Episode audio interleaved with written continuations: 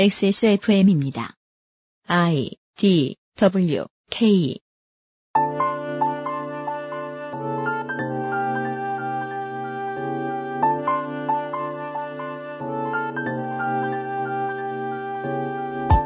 여기에 사람이 있다. 작년 한 해 많은 한국 사람들을 움직인 말입니다. 사람은 사유하고 고뇌하며 농담하고 비난하고 조롱하며 또한 자신과 마찬가지로 생각과 표현의 자유를 가진 사람들과 살아가게 됩니다. 사람은 내 옆, 저기에도 있지요. 그렇게 살아가다 보면 나와 생각, 믿음, 피부색, 사회적 위치가 다른 사람들을 증오하거나 괴롭힐 수 있습니다. 이번 주의 히스테리 사건 파일 그것은 알기 싫다는 인류 역사의 한가운데에서 떠나지 않아온 증오 범죄에 대한 이야기를 할 겁니다. 이번 주엔 진행하는 저희의 공격성을 기대하지 마십시오. 판단은 여러분이 직접 해주십시오.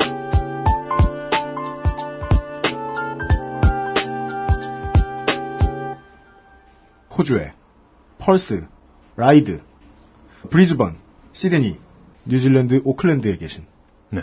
청취자 여러분. 말복 더위 잘 버티고 계십니까?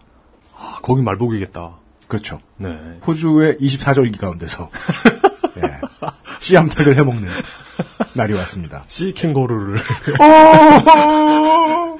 하긴 닭은 안 불쌍하냐. 네. 아, 오늘 아침에도 어젯밤에 남은 치킨을 먹고 온 히스테리 사건 파일 그것은 알기 싫다의 책임 프로듀서 UMC입니다. 한 주 동안 안녕하셨습니까?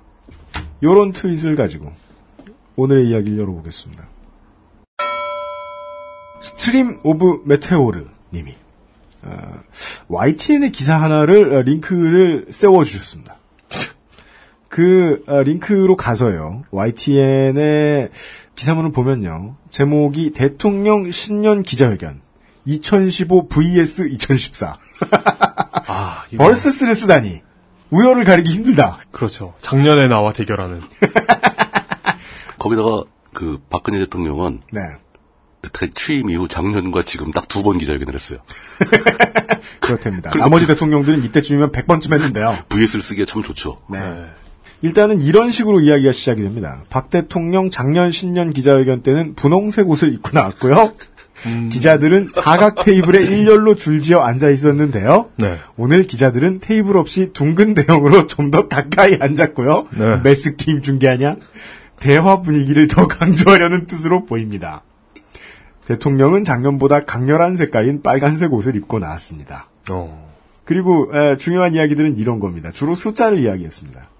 대통령이 신년구상 연설에서 가장 많이 언급한 단어는 경제가 42번, 국민이 16번, 성장이 16번, 개혁과 혁신이 16번.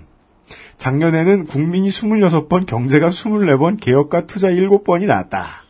이런 아, 비교가 나와요. 기사에서. 네. 트윗 올려주신 분의 말씀은 이렇습니다. 말한 단어 수 따위로 신년 메시지를 척도할 수 있다고 생각하는 아이들이 이 시대의 기자다.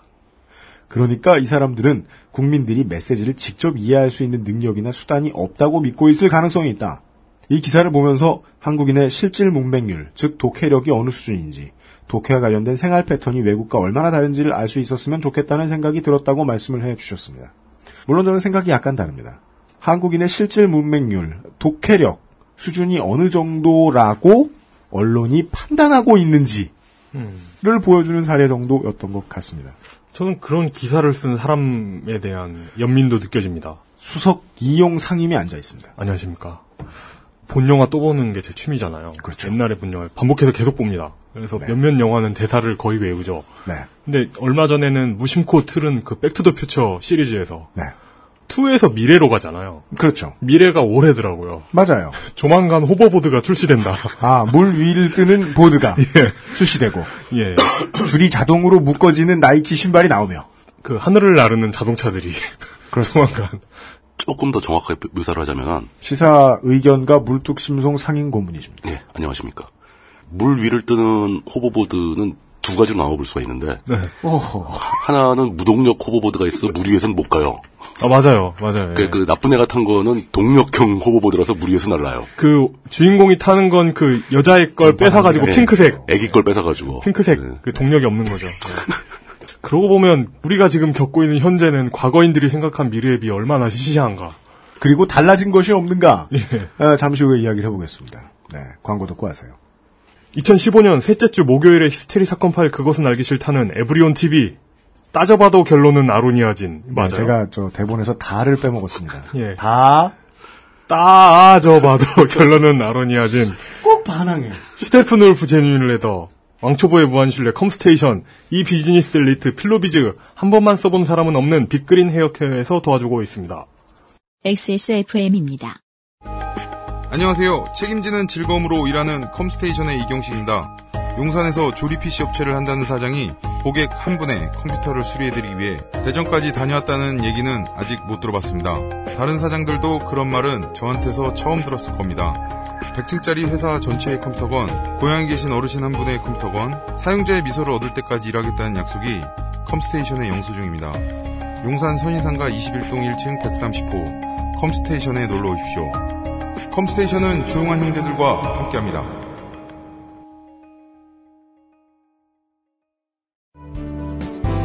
웹사이트와 모바일의 제작과 운영의 정답은 언제나 필로비즈. 필로비즈.co.kr 23일 동안 할 수 있는 일이 뭘까? 짧은 시간이긴 해. 월급날도 안 돌아왔잖아. 근데 난 23일 동안 두피가 좋아졌어. 미용실에서 뭐 쓰냐고 자꾸 묻는다? 정말로 전부 자연 유래 성분. 빅그린 two three 약산성 트리트먼트. 난 그동안 다른 광고에 속고 살았나 봐. Big Green sulfate free. 사실 자연 유래가 아닌 성분이 있나요? 외계에서 해성에 묻어 떨어진 성분. 그 외계도 해- 자연의 일부잖아요. 우리가 그래도 신이 선물한. 사무실 전기요금도 내고 월급도 받고 하는데 아니 뭐 방사능 매주까진 방사능은 땅에서 캔 거 아닌가? 뭐, 뭐 광고와 생활. 야, 하여튼 광고와 생활. 행사의 기획도 잘못되었고 네, 상품도 적절하지 않으며 그랬다고 하죠. 문장도 군데군데 틀린 지난주에 밝혀드렸습니다. 빅그린 헤어케어의 댓글 이벤트가 돌아오는 일요일 1월 18일까지입니다. 네. 그런데 이미 많은 분들이 참여를 해주셨고 하, 이거 우리가 관련된 어떤 게시물에 그렇게 많은 댓글이 달리는 건 처음 아닌가요? 아닌가? 딴 데서 달렸는데 다른 안 보, 댓글을 달 수 없잖아요. 어, 다 어디 막 달려 있는데 우리가 안 본 것도 있을 거예요. 아, 다른 데도 댓글 달수 있는데도 우리 방송엔 댓글 별로 없어요. 네. 네. 하여튼 그 평가 수준이 매우 높고 지적질이 날카로워 제품을 유통하는 비앤원에서 간담이 서늘해졌다고 합니다. 그렇습니다. 학예회라고 해서 나갔는데 슈스케고 그렇죠. 앞에 부모님이 아니라 심사위원들이 앉아있고 네. 예. 어린애 하나 나왔다고 했더니 막 7억 타부를 넘나들지 않아요. 예. 네. 따- 따라서 창고를 뒤져 추가로 다섯 분께 300ml 제품을 보내드리겠다고 합니다. 또한 이후에도 빅그린 헤어케어 제품을 미리 체험해보고 싶은 소비자분들은 비앤원 홈페이지 BNL 아 BN1 하나. 네. B1 BN 하나 점 누가 들으면. 내가 대본을 손으로 써서 주는 줄 알 거 아니야. 1과 L을 구분 못 아, 하다니. 예, 그러니까 이거 왜 이러지? bn1.co.kr의 빅그린 two three 샴푸 제품 페이지 하단에 요청해 주시면 샘플을 발송하겠답니다. 네.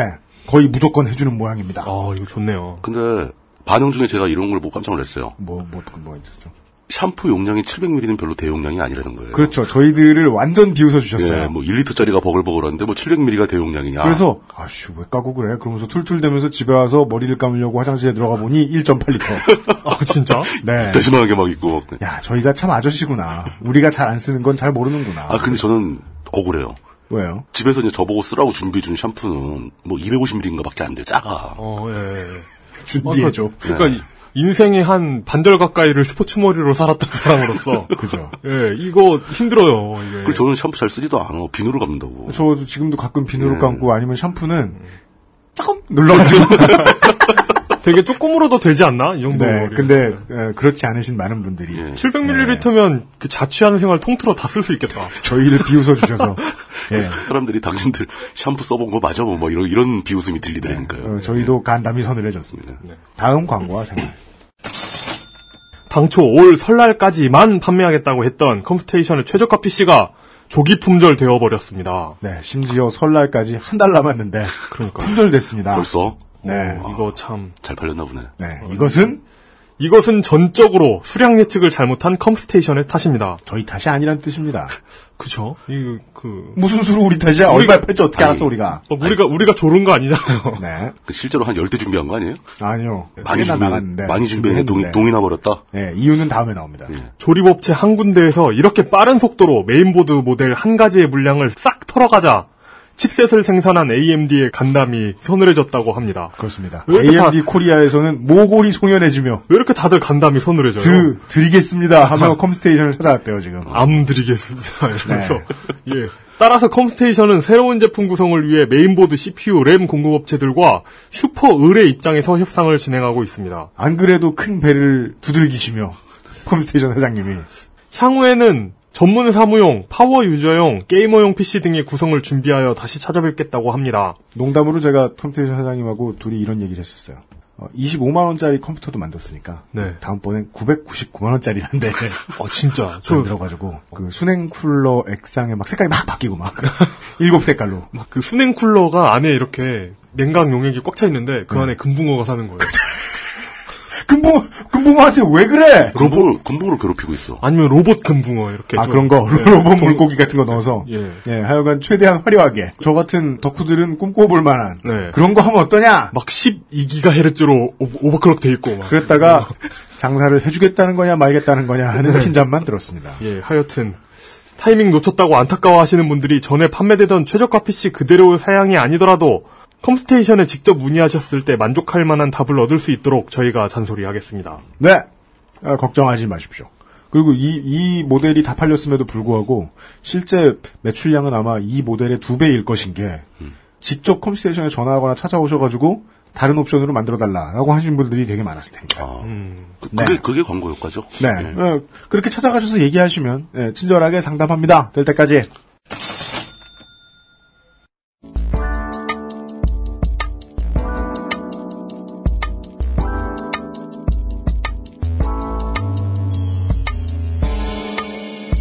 미디어 브리핑.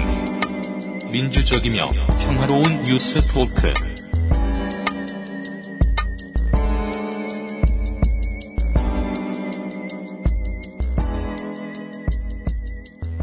매주 목요일 민주평톡 시간입니다. 오늘도 신성한 절차를 거치도록 하겠습니다. 가위바위보. 가위바위보. 와, 또 1등이다. 가- 가위바위보. 가위바위보. 오늘은 꼴찌부터 하죠. 알겠습니다. 네, 물뚝심송 상인고문께서 준비해 오신 오늘의 첫 번째 키워드는요. 어, 제가 준비한 키워드는 돈 내기 전쟁입니다. 돈 내기 전쟁이요. 에이, 뭡니까 그게? 이돈 내기는 이제 도박 뭐 이런 걸 의미하는 게 아니고 네, 지불, 돈을 내는 방법, 지불 수단. 예, 지불 수단.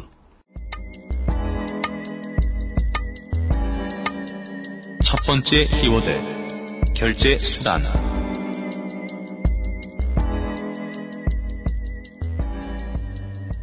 국내는 메신저 시장에서 다음 카카오의 카톡이 압도적으로 1등을 하고. 있죠. 이제 송금도 가능해졌습니다. 일본에는 네이버의 자회사가 만든 라인이 있죠, 라인. 네이버 재팬. 예. 네.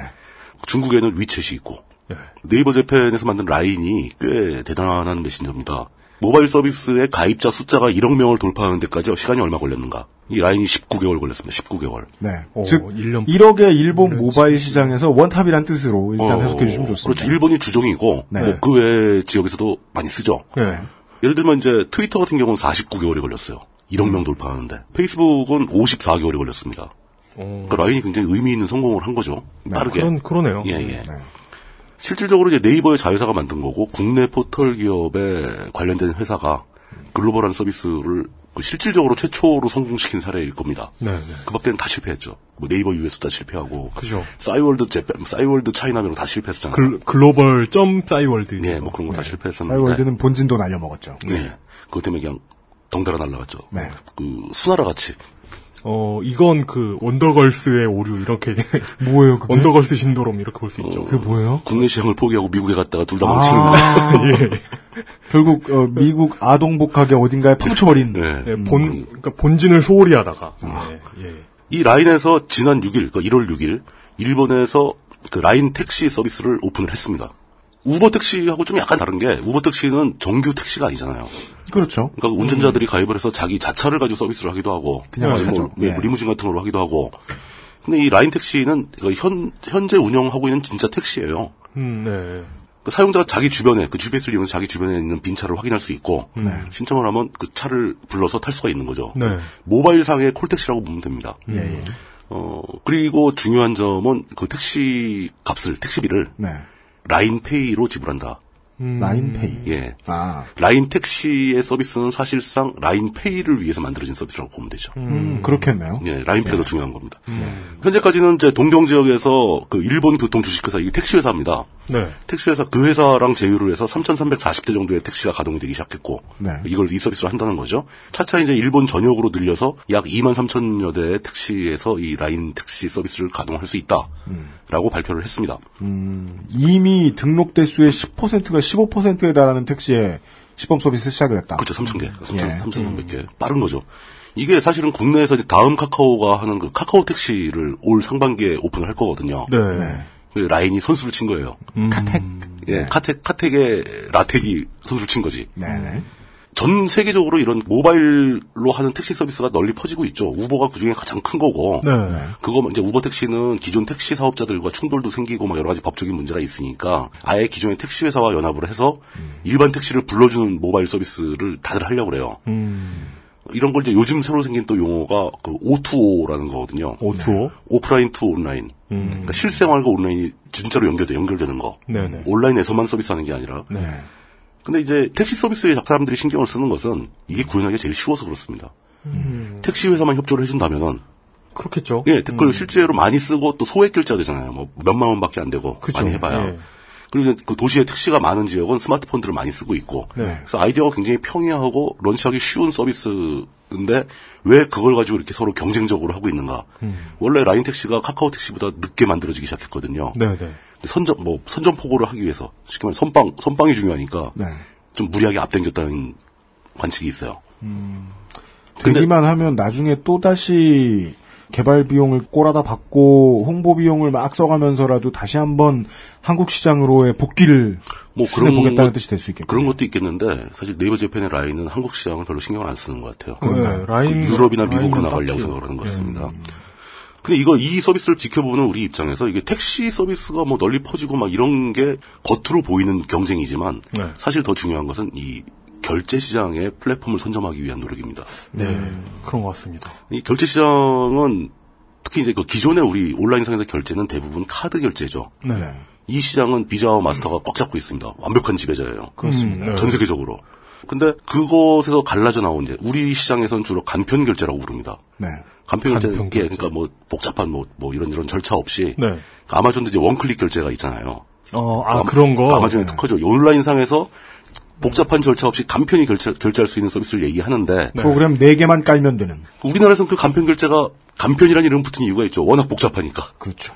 그걸 어떻게든 털어버릴 수 없느냐라는 얘기 나오고. 우리나라의 간편 결제는 기존에 한 대여섯 개의 그 액티브엑스를 깔아야 되는 데에서 네. 간편 결제 액티브엑스가 하나 더 추가되는 그렇습니다. 요번에 의미하죠. 예. 위대하신 대통령의 영도하에 예. 액티브엑스 없애기로 했어요. 그래가지고 결국에 뭐 어떻게 하는 거예요, 그거? 어, EXE 실행 프로그램을 하나 깔기로 돼. 그러니까, 오, 그러니까 오리지널 뭐예요, 그게? 그러니까 액티브엑스에서 오리지널 앱으로 바뀐 거죠. 앱도 아니고 예. 그냥 그 인증용 실행 프로그램을 하나 깔아야 된대요. 바이러스 아니에요? 더 위험하지. Trojan으로 해석하는 거 아니, 아니에요? 뭐, 뭐, 그, 그 얘기는, 지금 우리는 글로벌한 얘기를 하는데. 알겠습니다. 예, 뭐, 한국사 네. 얘기 자꾸 하지 맙시다. 3월 얘기는 나중에 3월 되기 전에 한 번 더 할 수도 있을 것 같습니다. 그렇죠. 우리, 우리나라에서 이제 간편결제라고 이상하게 부르는데, 이제 국제적, 글로벌하게는 네. 미소 결제, micro payment라고 주로 부릅니다. 미소 결제. 왜냐하면 이제 뭐 몇천 불, 몇만 불 송금할 때는 절차를 다 지켜야 되니까 그 시장은 아니고 실제로 우리가 일상생활에서 몇 불, 2, 3불 정도 결제하는 일이 굉장히 빈번하게 벌어지는데 네. 택시 과금 정도의 택시 과금 그 이하, 네. 그러니까 뭐 밥 한 끼, 뭐, 뭐 이런 그 결제 시장에 눈독을 들이기 시작한 거예요. 모든 모바일 업체들이, 플랫폼 업체 사업자들이. 네, 네. 그 여기에 선두주자라고 볼 수 있는 게 사실은 전통적으로 페이팔도 이- 이거거든요. 그죠. 이메일로 돈을 보내는 거니까 쉽죠. 페이, 페이팔. 예, 근데 페이팔은 벌써 지는 애가 된 거고 음. 여기에 앞장서 있는 게 사실은 앱스토어였죠. 네, 애플이었죠. 작년 애- 여름에 애플이 참전 선언을 했죠. 애플페이. 앱스토어로 애플은 그 미소 결제 시장이 어마어마하게 크다는 걸 입증을 했어요. 그러니까 이게 현실 세계까지는 그러니까 아까 말씀하신 예, 오토는 아니었지만 아니었더라도 아주 소액 결제가 굉장히 빈번하게 발생한다는 걸 앱스토어에서 인증을 해버렸고 네. 근데 주로 다 인앱 결제죠 게임 아이템 사고 막 이런 것 때문에 그죠. 그게 되게 코딱지만해 보이지만 전체 매출의 규모는 어마어마해졌습니다. 네. 그렇습니다. 그리고 실생활로 더 진출한 겁니다. 그러니까 지갑 속에 이런저런 카드를 갖고 다니는 게 아니라 스마트폰으로 결제할 수 있는 서비스. 네. 그래서 애플페이를 출시하죠. 네. 그 애플페이보다 더 빨리 출시되었던 게 구글 월렛이라는 것도 있습니다. 그렇죠. 한 2, 2년인가 앞섰나? 예. 근데 별로 빛을 못 봤어요. 네. 그러니까 하여간 애플페이와 구글페이가 먼저 치고 나온 거고 네네. 그 이후에 온갖 그 플랫폼 사업자들, 뭐 포털 사업자들이나 규모 있는 인터넷 사업자들이 네. 이 결제 시장을 노리고 너도나 뛰어들고 있습니다. 음. 그 중에 이제 중국의 그 알리바바에서 하던 알리페이가 규모가 상당히 컸죠. 네. 알리바바가 기업 공개를 하면서 알리페이 부분만 따로 떼어놓고 숨겨놨어요. 아, 그래요? 가치가 더 높기 때문에. 음. 안 팔릴 것 같아서가 아니라 이건 아까워서 빼놓은 거예요. 어, 그리고 뭐 중국을 지배하는 메신저 위챗에서도 결제 서비스가 들어왔는데 네. 그것은 위챗이라기보다는 그 중국의 그 유명한 텐센트 텐센트에 사는 텐페이라는 게 있었어요. 그게 뭐예요? 그 텐센트는 여러 가지 서비스를 하는데 네. 그뭐 저거 있죠. 클라우드 디스크 제공하는 거. 음. 뭐 이런 거로도 굉장히 규모. 텐센트는 보통 이메일로 아, 계정 하나 만들면 50기가가 그냥 줄 거예요, 아마. 뭐 그런 식으로 하는 회사인데 거기서 텐페이라는 걸 만들었고 위챗 메신저는 그 텐페이를 적용을 하고 있습니다. 우리나라에서 다음 카카오에서 카카오페이를 만들겠다고 얘기를 하고 있고 네. 어느 정도 진척이 됐고요. 그 시류에 뒤지기 싫어서 라인도 라인페이를 만들었고 네.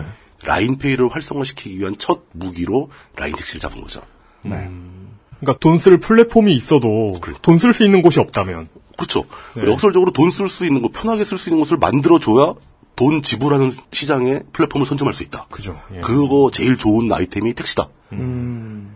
일은 이렇게 진행되고 있는 겁니다. 그동안은 모바일에서는 뭐 우리나라 모바일에서는 기프티콘 정도로 간만 보다가 그렇죠. 오프라인으로 본격적으로 튀어나오게 된 것. 우리나라에서는 물론 뭐 배달 앱들이 가장 먼저 뭐 그런 거 치고 나가죠. 예, 치고 나왔죠. 맞습니다만. 예, 예. 예. 배달앱들은 사실 payment라고 보기는 너무 힘든 단계였고, 네. 근데 이제 라인페이나 카카오페이는 굉장히 의미가 있는 거죠. 음. 그럼 그 이 왜 이렇게 pay들이 막 잔뜩 등장 등장하는 그 결제 시장, 결제 시장은 과거에는 어떤 식으로 움직였던가? 일단 기본적으로 아까 말씀드린 비자와 마스터가 세계를 지배하고 있습니다. 이 사람들의 결제 수수료 매출액이 네. 뭐 측정하기에 따라 다르고 정확한 통계가 없지만 그 제가 전에 읽었던 꽤 잘 나가던 그 크리스 딕슨이라는 사람의 칼럼에 의하면 네. 그 사람의 주장에 의하면 대략 연간 5천억 불 수준이랍니다. 결제 수수료가. 5천억 불이면 500조예요, 500조. 우리나라 1년 예산보다 많습니다. 네. 예. 그런 결제 시장에 대해서 다각도에서 이제 반발이 벌어지기 시작하고 있어요. 그 예를 들어서 온라인성에 온라인 쇼핑몰을 만들었다. 뭐 전자제품 가게를 만들었다. 요즘에 그런 그 경쟁, 그 가격 경쟁이 너무 치열하기 때문에 온라인 쇼핑몰의 마진율이 5%를 못 넘깁니다. 음, 음, 네네네. 그죠? 네. 근데 거기서 카드를 결제하게 되면 결제 수수료가 한 2%에서 3% 나옵니다. 그렇습니다. 그러면 어떤 사람은 제품을 막 구매해서 사서 모으고 쇼핑몰 만들고 제품 선별해서 설명해주고 온갖 그 상업에 필요한 서비스를 다 제공한 다음에 네. 그 사람이 5% 마진을 봐서 그 마진 중에 절반 이상을 카드 회사에 빼앗기는 거예요. 수요 치고 세금 내고 예. 네. 그러니까 이게 좀 부당하지 않느냐. 음. 자본주의 정신에 비춰서 사실 payment라는 것은 인터넷상에서 그 비트 몇 개가 바뀌는 것밖에 없잖아요. 그죠. 그 사람들이 만들어 놓은 시스템에서 뭐 추가로 노동력이 들어가는 게 하나도 없잖아요. 네. 근데 그걸로 그렇게 막대한 수익을 올리는 게 정당한가 이런 문제 제기가 있어 왔고요. 또 한쪽은 그런 지불 자체가 너무 복잡하고 힘드니까 아주 소액으로 단순하게 쉽게 만들어서 payment 시장을 더 확대시켜야 된다라는 움직임이 있던 거고. 근데 여기서 결정적으로 그 뿌리를 찾아보면 지금 나와 있는 알리페이, 뭐 카카오페이, 라인페이, 뭐 애플페이, 구글 월렛 뭐 이런 거 다 네. 사실은 그 바닥에 비자 마스터가 깔려 있어요. 어, 그렇습니까? 예. 어 그래요? 음, 요 부분이 흥미롭고. 예, 앱스토어에서 그 우리가 앱을 구매하거나 뭐 인앱 결제에서 아이템을 사거나 그럼 수수료가 대략 30%입니다. 네. 네, 마- 애플이 마- 30% 맞죠. 먹는 거로 돼 있죠. 네네. 구글도 30% 먹고요. 한 20% 먹지 않나요, 구글은? 어, 구글도 30%로 맞췄을 거예요, 아마 이제. 아, 그래요? 예. 어. 근데 애플이 먹는 30% 중에서 네. 경우에 따라 틀리는데 약 15% 그러니까 한 절반 이상이 네. 카드 회사가 먹습니다. 아, 진짜요? 예. 그 애플도 항변을 하는 게 카드 수수료가 너무 높기 때문에 네. 우리의 30%가 결코 많은 게 아니다. 음. 이렇게 주장을 하고 있어요. 뭐 실제 물건값의 8분의 1이 넘는 수준을 카드사가 가져간다. 어, 카드사의 입장은 똑같은 결제가 벌어지는데 네. 이거는 비율로 2% 3% 받으면 너무 수수료가 작다. 너무 예, 그 1불에 1불에 1%면 얼마 1센트 받느냐. 예, 우리의 입장이 갈려나가는 중요한 단어죠. 너무 쟤들이 보기엔 너무 적다. 근데 그 애플 입장에서는 이게 그 말도 안 되지. 건수는 무지하게 많지만 매출이 이게 큰데 이용 흥분 시작. 당신들이 이걸 15% 먹는다 이러면 네. 당신들이 한 게 뭐 있다고 15% 먹냐. 음. 애플은 앱스토어라는 생태계를 만드는 회사인데 네. 아까 얘기랑 똑같은 거죠. 나는 쇼핑몰을 만들었는데 옆에서 멀뚱멀뚱 지켜보던 카드 회사가 반을 가져간다. 음. 이건 좀 곤란하지 않느냐. 이런 논쟁이 많이 벌어집니다. 네. 근데 알리페이가 됐든 라인페이가 됐든 카카오페이가 됐든 그 본질적인 문제를 해결하지 못해요. 단지 그들은 자기네가 세계 시장을 선점해가지고 그 결제 시장의 선두주자가 되고 싶은 것뿐입니다. 결제 시장도 특징이 강자한테 몰리게 돼 있죠. 그렇죠. 전 세계 어디서나 결제할 수 있다. 제일 잘 나간다. 제일 많이 쓰인다. 이런 걸 쓰게 돼 있거든요, 사람들은. 플랫폼 노릇이니까요. 예. 네. 그 플랫폼 경쟁에서 앞서기 위해서 이렇게 막 서둘러. 음. 아직 채 안정되지도 않았는데 막 택시 서비스를 오픈하고 막 이런 경쟁이 벌어지고 있다는 거죠. 아, 오늘 중요한 얘기는 택시가 아니었군요, 확실히. 택시는 payment 시장을 점령하기 위한 도구에 불과하다. 예. 이게 이 뉴스가 알려주는 그 핵심입니다. 그런데 이 payment 시장을 점령하기 위해서 경쟁이 벌어지면은 보통 시장에서 이제 공급자들이 대거 등장하게 되면은 네. 정상적인 경우에는 가격 경쟁이 벌어져야죠. 그렇죠. payment 시장의 가격이라는 건 수수료인데 당연히 수수료를 더 싸게 하겠다라고 외치는 사람들이 등장해야 될 건데 이상하게 새로 등장한 payment들은 다 수수료율이 30%예요. 다 높다. 그러니까 애플이 세웠던 기준을 다 따라가는 겁니다. 네. 그러면서 그 이외의 것으로 시장을 선점하기 위해서 싸우고 있어요. 네. 이거는 객관적인 관점에서 봤을 때는 담합이죠. 그렇습니다. 그렇죠. 어차피 그 수수료 자기들이 부담하는 거 아닙니다. 우리가 다 부담하는 거고. 과점에 의한 담합이죠. 예. 물론 이제 고객이 부담한다기보다는 택시비가 만 원이었다. 네. 그럼 결국 택시 회사가 나머지 30%를 부담하는 셈이죠. 우리는 만 원을 내고 그중에 30%를 payment가 가져가 버리니까. 그 우리나라 지금까지 해왔던 걸로 보면 택시 회사가 그걸 물게 되면 그만큼 당연히 또 택시 기사들이 빨리죠. 처우가 나빠지고 예. 아니면 뭐 물론 택시 가격 자체가 인상, 인상될 수도 있고 네. 결국은 택시 기사든 택시를 타는 승객이든 일반 대중이 부담하게 돼 있는 수수료입니다. 네. 음, 맞습니다. 예. 근데 문제는 그 수수료가 낮아져야 대중들이 해피해지는 건데 이렇게 기술이 발전하고 플랫폼이 바뀌면서도 수수료는 낮, 낮춰질 줄을 몰라요. 잘못된 경쟁이 벌어지고 있는 거죠. 담합이 될 만한 뭐 전제는 다 갖추고 있어요. 그러니까 그러니까 어, 경쟁할 업체의 수가 적으면 되잖아요. 그럼요. 과점이 되면 담합이 쉽잖아요. 네. 어, 근데 전 세계적으로 해놔도 우리나라 기업이나 할 줄 알았던 그런 일들을 다 하고 있다. 그럼요. 이 배후에는 뭐 약간 음모론적인 관측에서는 역시 비자 마스터가 정해준 가이드라인을 따르고 있는 거 아니냐. 네. 그들이 그동안 그 매년 5천억 불씩 누적을 시켜왔을 테니까 어마어마한 파워를 갖고 있죠. 근데 이제 유일하게 그 payment 시장에서 비자 마스터에 의존하지 않는 payment는 어, 현재까지는 비트코인뿐입니다. 갑자기 결론은 투자 자문? 근데 그 제가 계속 누누이 말씀드리는데 비트코인은 주식 거래소나 뭐 금 거래 시장에서 운영되는 그런 재화가 아니고 즐거워하시면서 비트코인 얘기할 때는 아닌 것 같은데. 예. 어, 이게 비트코인이 payment로서는 가치가 있어요. 네. 근데 비트코인은 그, 왠지 좀만 더 물뚝님 놔두면 기본소득까지 갈 것 같은 이, 이 느낌은 뭐죠? 300만 원 비트코인으로 100억 만들기. 아, 대충, 대충 끝낼게요. 어, 비트코인이 그 마운틴 곡스가 해킹 당한 사태 때문에 네, 가격이 뚝 떨어졌다가 네. 회복하는 도중에 다시 한번 또 꺾입니다. 네. 이게 왜 그러냐면은 네. 그때 알리페이가 뜨면서 중국인 비트코인에 투자하던 중국인들이 대거 빠져 돈을 빼가지고 음. 알리페이로 투자를 해버린 거예요. 그 비트코인은 지금도 200불 선에서 버벅거리고 있습니다. 네네네.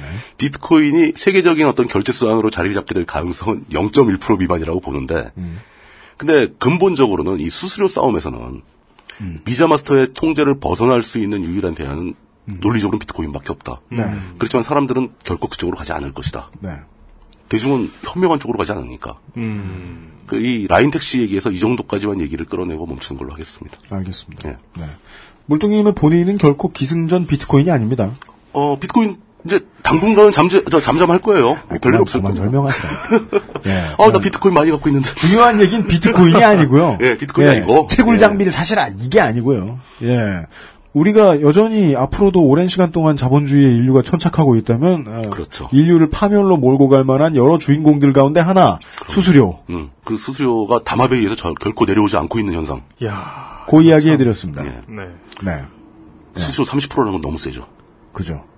하지만 비트코인 이러지 마세요. 네. 왜? 네. 두 번째 키워드. 김영란법.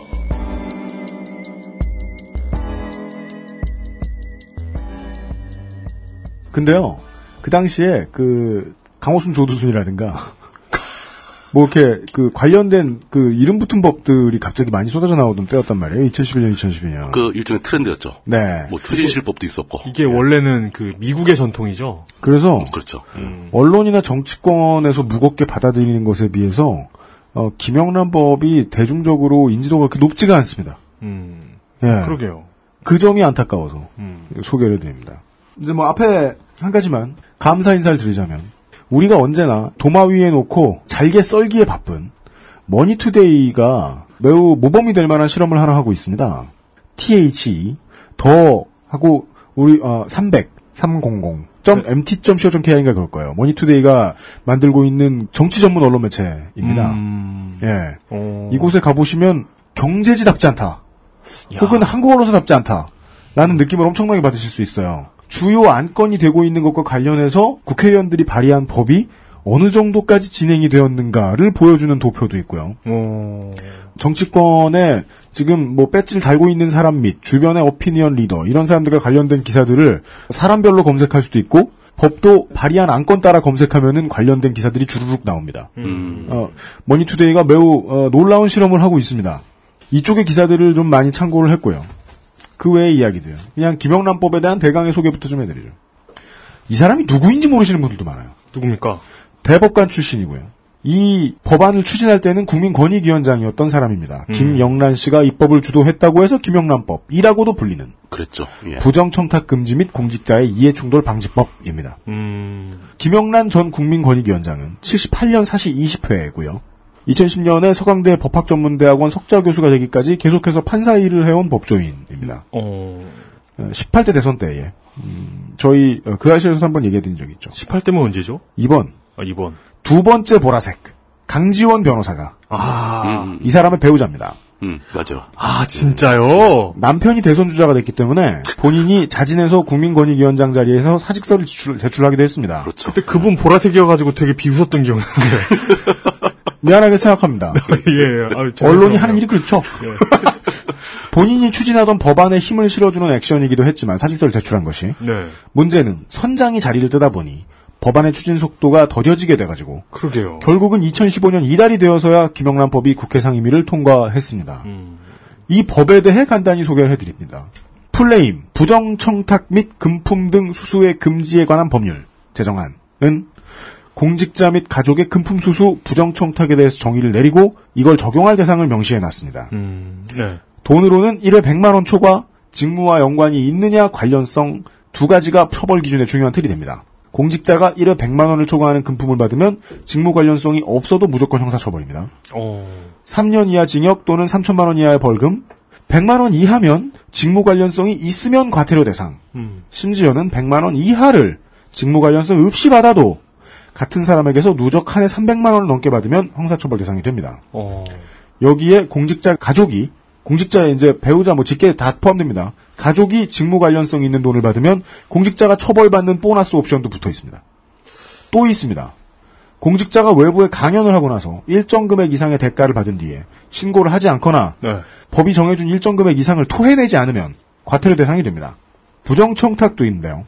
이 부정청탁을 15개 정도의 유형으로 정의를 내려놓고 청탁한 사람, 받은 사람 다 처벌하는 조항도 있습니다. 간단히 설명해드리면 이렇습니다. 이 법의 시초는 김영란 석좌 교수가 무슨 잘못을 해서 그런 게 아니고 당시에 기억해보시면 벤츠 검사 저는 그 검사를 네. 아, 해당 검사가 직접 썼다가 나중에 걸린 문자의 내용을 발췌해서 이렇게 부르면 더 편할 것 같습니다. 백값 줘요 검사. 백값 줘요. 예. 아 무리 백이 탐나도 난 그 말은 못한다. 백값 줘요. 백값 줘요 검사. 만약에 내가 백을 파는 사람이면 그 얘기를 떳떳하게 할 수 있지. 아 중고나라야? 저, 저 날르지 마라. 왜, 주, 왜 주, 예상으로 사서 이러냐. 네, 그러나 이 검사는 백을 팔지 않았죠. 예.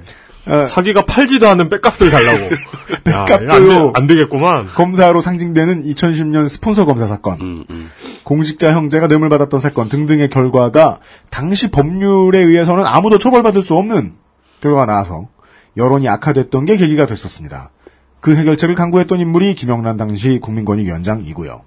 그런데 김영란법은 2012년에 나왔던 원안에 비해서 수정이 되게 많이 됐고요. 짧게만 말씀드리면 수정이 되게 많이 됐고 아, 수정 많이 됐어요. 아직도 논란 중입니다. 이게 너무 이렇게 광범위하지 않느냐, 그렇죠. 모호하지 않느냐. 자꾸 이렇게 좀 축소시키려고 그러죠. 처음에는 공직자 다 죽는다였다가 예, 맞아요. 공직자 가족들 다 포함되고 그 다음에 음. EBS, KBS 포함되고 사학 포함되고 이러면서 우리 다 죽는다 로 범위가 넓어졌어요. 어떤 그, 이, 이 법안을 대하는 공직자들의 태도가 아청법을 대하는 잉여들의 태도와 많이 닮아 있어요. 어쩜 저렇게 한 발 더 위험할까? 아. 처음에는 예. 직무 연관성이고 뭐고 돈 받으면 처벌 음. 이랬던 게 직무 연관성을 검토한 뒤에 처벌 수위를 다르게 하자. 왜냐하면 원한대로 하면 경조사를 따지기도 애매하고 봐줄 수 있는 관원 상제는 어느 정도냐. 포괄적인 부정 청탁에 대한 규정이 모호한 탓에 어디까지가 청탁인지도 애매하고 100만 원 꿔준 거 받았는데 문서에 안 남겼으면 어떡하냐. 가족까지 끌고 들어가면 헌법이 금지하는 연좌제가 아니냐 등등등 해서 음. 정치권에서는 이 법을 흔히 무시무시한 법, 호랍을 호랍을 한 법으로 불렀어요. 예, 그렇게 표현을 하죠. 그 외에도 K, 아까 말씀드렸던 KBS, EBS의 관련자는 다 이 법의 대상이 되는데 민간 방송사는 왜 안 넣냐? 언론인과 사학재단 및 학교 관련자는 왜 넣었느냐? 관변 단체 직원은 왜 대상에 넣었느냐? 가족까지 다 합하면 1,500만이 넘는다. 이 법의 대상이 되는 사람이 관리가 되겠느냐 이게? 공직자가 A와 관련된 업무를 하고 있는데 가족이 A 업계에 있으면 이해 충돌 발생이 되는데 그렇죠. 그러면 공직자 가족은 직업을 바꾸란 소리냐 등등등 해서 지금까지 소개해드린 김영란 법에 대한 정치권의 의문과 회의는 이런 메시지를 담고 있습니다. 1번 그 법 무섭다. 음. 네. 2번 무서워하네요. 국민이 원하는 거 알겠다. 음. 여론이 긍정적일 것이다. 그렇죠. 3번 처벌하는 조항과 단서가 포괄적이다라는 단점은 개선해야 된다. 음. 그러니까 뭐 제가 드리고 싶은 질문은 이렇습니다. 그러면 더 늦어도 되니까 수정을 잘하면 되는 거 아닌가 하는 거죠. 음, 그럴 수도 있죠. 근데 이제 수정을 해가면서 지금 여야가 합의하에 이거 왠지 좀 더 손 볼 것 같은데 음. 이 법의 정신을 후퇴시키는지 지킬지는 저희도 두고는 보겠습니다. 네. 예.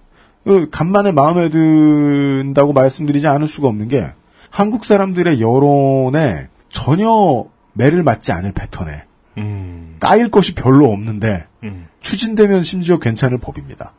그래서 이렇게 언론들이 모호하게 처리하나? 이렇게 김영란법 보도할 때? 어, 다들 그렇습니다. 싫어하고 있어요. 그러니까 정치권에서 이 법을 다 싫어하고 네. 있고, 네. 근데 다 싫어하면서도 이 법을 어떻게 건드리자고 누가 먼저 나와서 얘기를 못 하는 게, 건드려서 좀 약화시키는 순간 이제 화살의 표적이 될 테니까. 네. 아, 그러니까 보도 패턴을 자세히 이렇게 이 법, 음. 보도 패턴을 보면 김영란법이라고만 얘기하고 이게 뭔지를 얘기를 잘안 어, 안 얘기 잘 해요. 안 해요. 네. 그래서 뭐 김영란법, 김영란법이라고도 앞에 잠깐 언급한 다음에 그래서 가장 자세히 얘기해주고 있는 곳이 머니투데이의 그 네. 정치 관련된 섹션입니다. 그러니까- 너무 잘해줬어요. 자- 자- 참고하십시오. 엉뚱하게. 네, 엉뚱하게. 엉뚱하게. 김영 메이저는 아무도 안 하는데. 김영란법 때문에 야당 의원 지랄한다 이렇게 되는 기사들이 너무 많은 거예요. 김영란법 처리하느라 김무성 다 죽는다. 예, 예, 진짜. 네, 그렇습니다. 이런 내용의 법이라는 걸 알려드리고, 네. 예, 그리고 실제로 이 내용이 명명백백히 다 밝혀져도 국민이 심지어 반대할 사람도 거의 없는 수준의 법이다. 음. 이 정도 알려드립니다. 네. 예. 가위바위보 2주 연속 이긴 이용이 전달해드릴 에, 오늘의 민주평도 키워드는요. 어, 어, 자, 죄송합니다. 네. 생각이 떠올랐는데, 네. 실제 맞는지 확인해 보려고 제가 한 타임 늦었는데, 네. 그게 그 김영란법에 언론계 종사자도 포함됩니다. 네. 그래서 언론이 우물쭈물하고 있는 거죠. 그럴 수 있습니다. 네. 머니투데이에 박수를 보냅니다. 어, 아직 받아야겠다. 자기들이 자기들이 네. 포함되는 걸 모르고 있을지도 몰라요. 유사 언론인은 마음 편합니다. 네.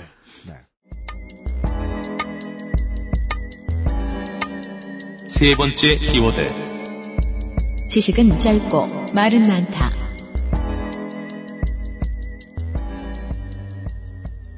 오늘의 민주평톡 그 2연패한 가위바위보로 2연패하고 네. 디펜딩 챔피언. 디펜딩 챔피언. 오늘은 좀 짧습니다. 네. 그 대전 충청권 지역 언론 중에 디트 뉴스라는 곳이 있습니다. 디트 뉴스요? 예. 네. 이거 그 데이터 센터를 준비할 때 기억이 안 나서 그렇지 한 번쯤은 가보셨을 거예요. 그래요? 예, 그러셨을 거예요. 어, 본 그- 것 같은데. 그래서 이런 지역 언론 덕분에 지난 데이터 센터를 준비하는 입장에서 네. 어, 아주 도움이 많이 됐죠. 그죠. 큰 도움 받았죠. 예, 이런 지역 언론들 예, 열심히 하셔야 됩니다. 네. 그래야 저희가 좀 쉬워져요.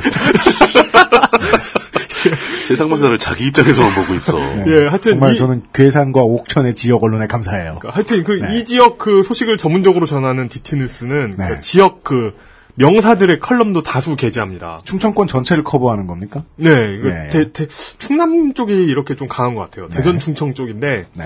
오늘은 디트뉴스에 올라온 신년 칼럼 하나를 소개해드릴까 합니다. 그런 그런 거 어떻게 찾는 거야? 오, 시작도 안 했는데 만족스러워. 칼럼. 뭔가 예, 범상치 칼럼 않을 것 좋아요. 같아. 예. 네. 어, 이, 이분 성함도 이렇게 독특한 분이십니다. 김충남의 힐링 고전. 충남 씨. 예, 대전 충청권 본- 지역 본명이 언론에 아니겠는데? 그 어, 본명 맞아요? 예, 김, 그, 본명이신 것 같아요. 김충남. 예. 그래요? 하여튼, 김충남의 힐링 고전이라는 그 연작 칼럼이 있는데요. 힐, 힐링 고전? 예, 고전. 그러니까 이 칼럼은 논어, 맹자, 중용 같은 책을 인용해가지고, 아. 현재 시사 이슈를 풀어주는 그런 컨셉의 칼럼이에요. 쓰, 쓰기 힘들겠네. 근데 이분의 또 다른, 그, 이분은, 그니까, 또 다른 지역 언론인, 음. 금강일보에서, 김충남의 고전의 향기라는 칼럼을 쓰기도 했습니다. 음. 어, 아, 지역에 계신 칼럼니스트 네네네. 시군요. 열심히 네. 쓰시는 분입니다. 하여튼 신년을 맞아서 고전을 인용해가지고 우리나라의 구군을 점치는 칼럼을 쓰셨습니다. 예. 주역도 이제 고전 중에 하나니까요. 고전이죠. 예. 네. 제목은 상승의 대한민국 구군이여라입니다. 그리고 내용을 요약하면 다음과 같습니다. 네. 아, 작년 너무도 힘든 한 해였다. 음, 그- 힘들었죠. 예, 힘들었죠. 그러나 안타깝게도 주역을 보면 올해도 녹록치 않을 것 같다고 하십니다. 근거는 잘 모르겠는데 그러니까 오히려 작년보다 더 힘을 힘이 들 거다. 그러나 거시적으로 보면 이 어려움은 흥성하는 우리 민족 앞에 놓인 돌뿌리 하나에 지나지 않는다. 굉장히 희망적인 메시지였죠. 어찌 보면 네. 힘들겠지만 뭐 근거는 모르겠지만 뭐 희망적이네요. 어, 예. 그 군가 중에 최후의 5분 뭐 이런 거. 끝까지 싸워라 뭐 이런 그런 네. 거죠. 그 그렇습니다. 거시적으로 보면 우리나라의 구군이 상승하고 있다는 게 이분의 주장입니다. 네. 근데 여기서 인용을 해드릴게요. 네. 우리의 영토가 중국 대륙까지 뻗쳤던 환국, 고조선, 고구려, 발해, 고려시대까지를 구군이 흥성한 시기라고 할 수 있겠고, 아, 맞다. 어제 이 얘기 한다고 이용이 저한테 수줍게 고백했네. 예, 그 이후 중, 환을 논하겠다. 이, 이 얘기였어요? 네. 오늘 칼럼이 아 그, 아, 왜 키워드를 이용이 말하지 않았는지 알겠어요. 예. 오늘의 키워드는 환파이기 때문이죠. 그것은 알기 싫다를 최군부터 들으신 분들을 위한 거실 배경 지식. 1970년대에 나온 가짜 역사를 담은 위서인 환단곡이라는 책이 있습니다. 사회의 성립과 국가의 발전에 대한 전 세계 역사의 일반론을 죄다 무시하는 오묘한 내용을 가진 책으로 주장과 관련한 증거가 제대로 된 것이 없다 보니 반박마저 어려운 맹점을 이용하여 지금도 이 책에 기반한 내용을 주장하는 이들이 금전적 이득을 취하고 있습니다. 29회에는 UMC가 혈액형별 성격론을 비판하는 내용이 나오는데 이용수석에게는 환단고기가 그런 존재입니다. 비판의 빈도가 10분에 한 번꼴로 잦아 이러다 환단고기 장사해주는 방송이 될 것을 우려한 UMC가 2년간 이용을 꾸준히 뜯어말렸지요. 하여튼 그 이후 중국의 속국으로 전락하고 영토가 한반도로 축소된 500여 년의 조선 왕조를 거쳐 일제 강점기 그리고 6.25 때까지를 국군 쇠퇴기라고 할 수 있겠다라고 말씀하셨습니다. 눈치채셨겠지만 제가 싫어하는 그분들의 이야기고요. 예. 환인. 예. 환인, 환인이시고요. 그러니까 이 분들은 그러니까 우리나라가 언제까지 대륙에 있었느냐에 대한 견해에 따라서 여러 지파로 구분이 돼요. 소개해야 돼? 예, 소개해야 돼요? 근데 이 칼럼을 쓰신 분께서는 앞에 인용문을 보면 예. 고려 대륙, 대륙론까지 인정하시는 분인가라는 것을 알 수 있습니다. 고려 대륙론이라는 게 있어요? 그러니까 고려까지 대륙에 있었다는 거죠. 아 고려의 영토가 심지어는 이제 그 임진왜란까지 우리나라가 대륙에 있었다. 그리고 아, 아니 근데 저 지금 알려져 있는 학계에 알려져 있는 정서로는 고려의 영토는 조선보다 작았잖아요. 네.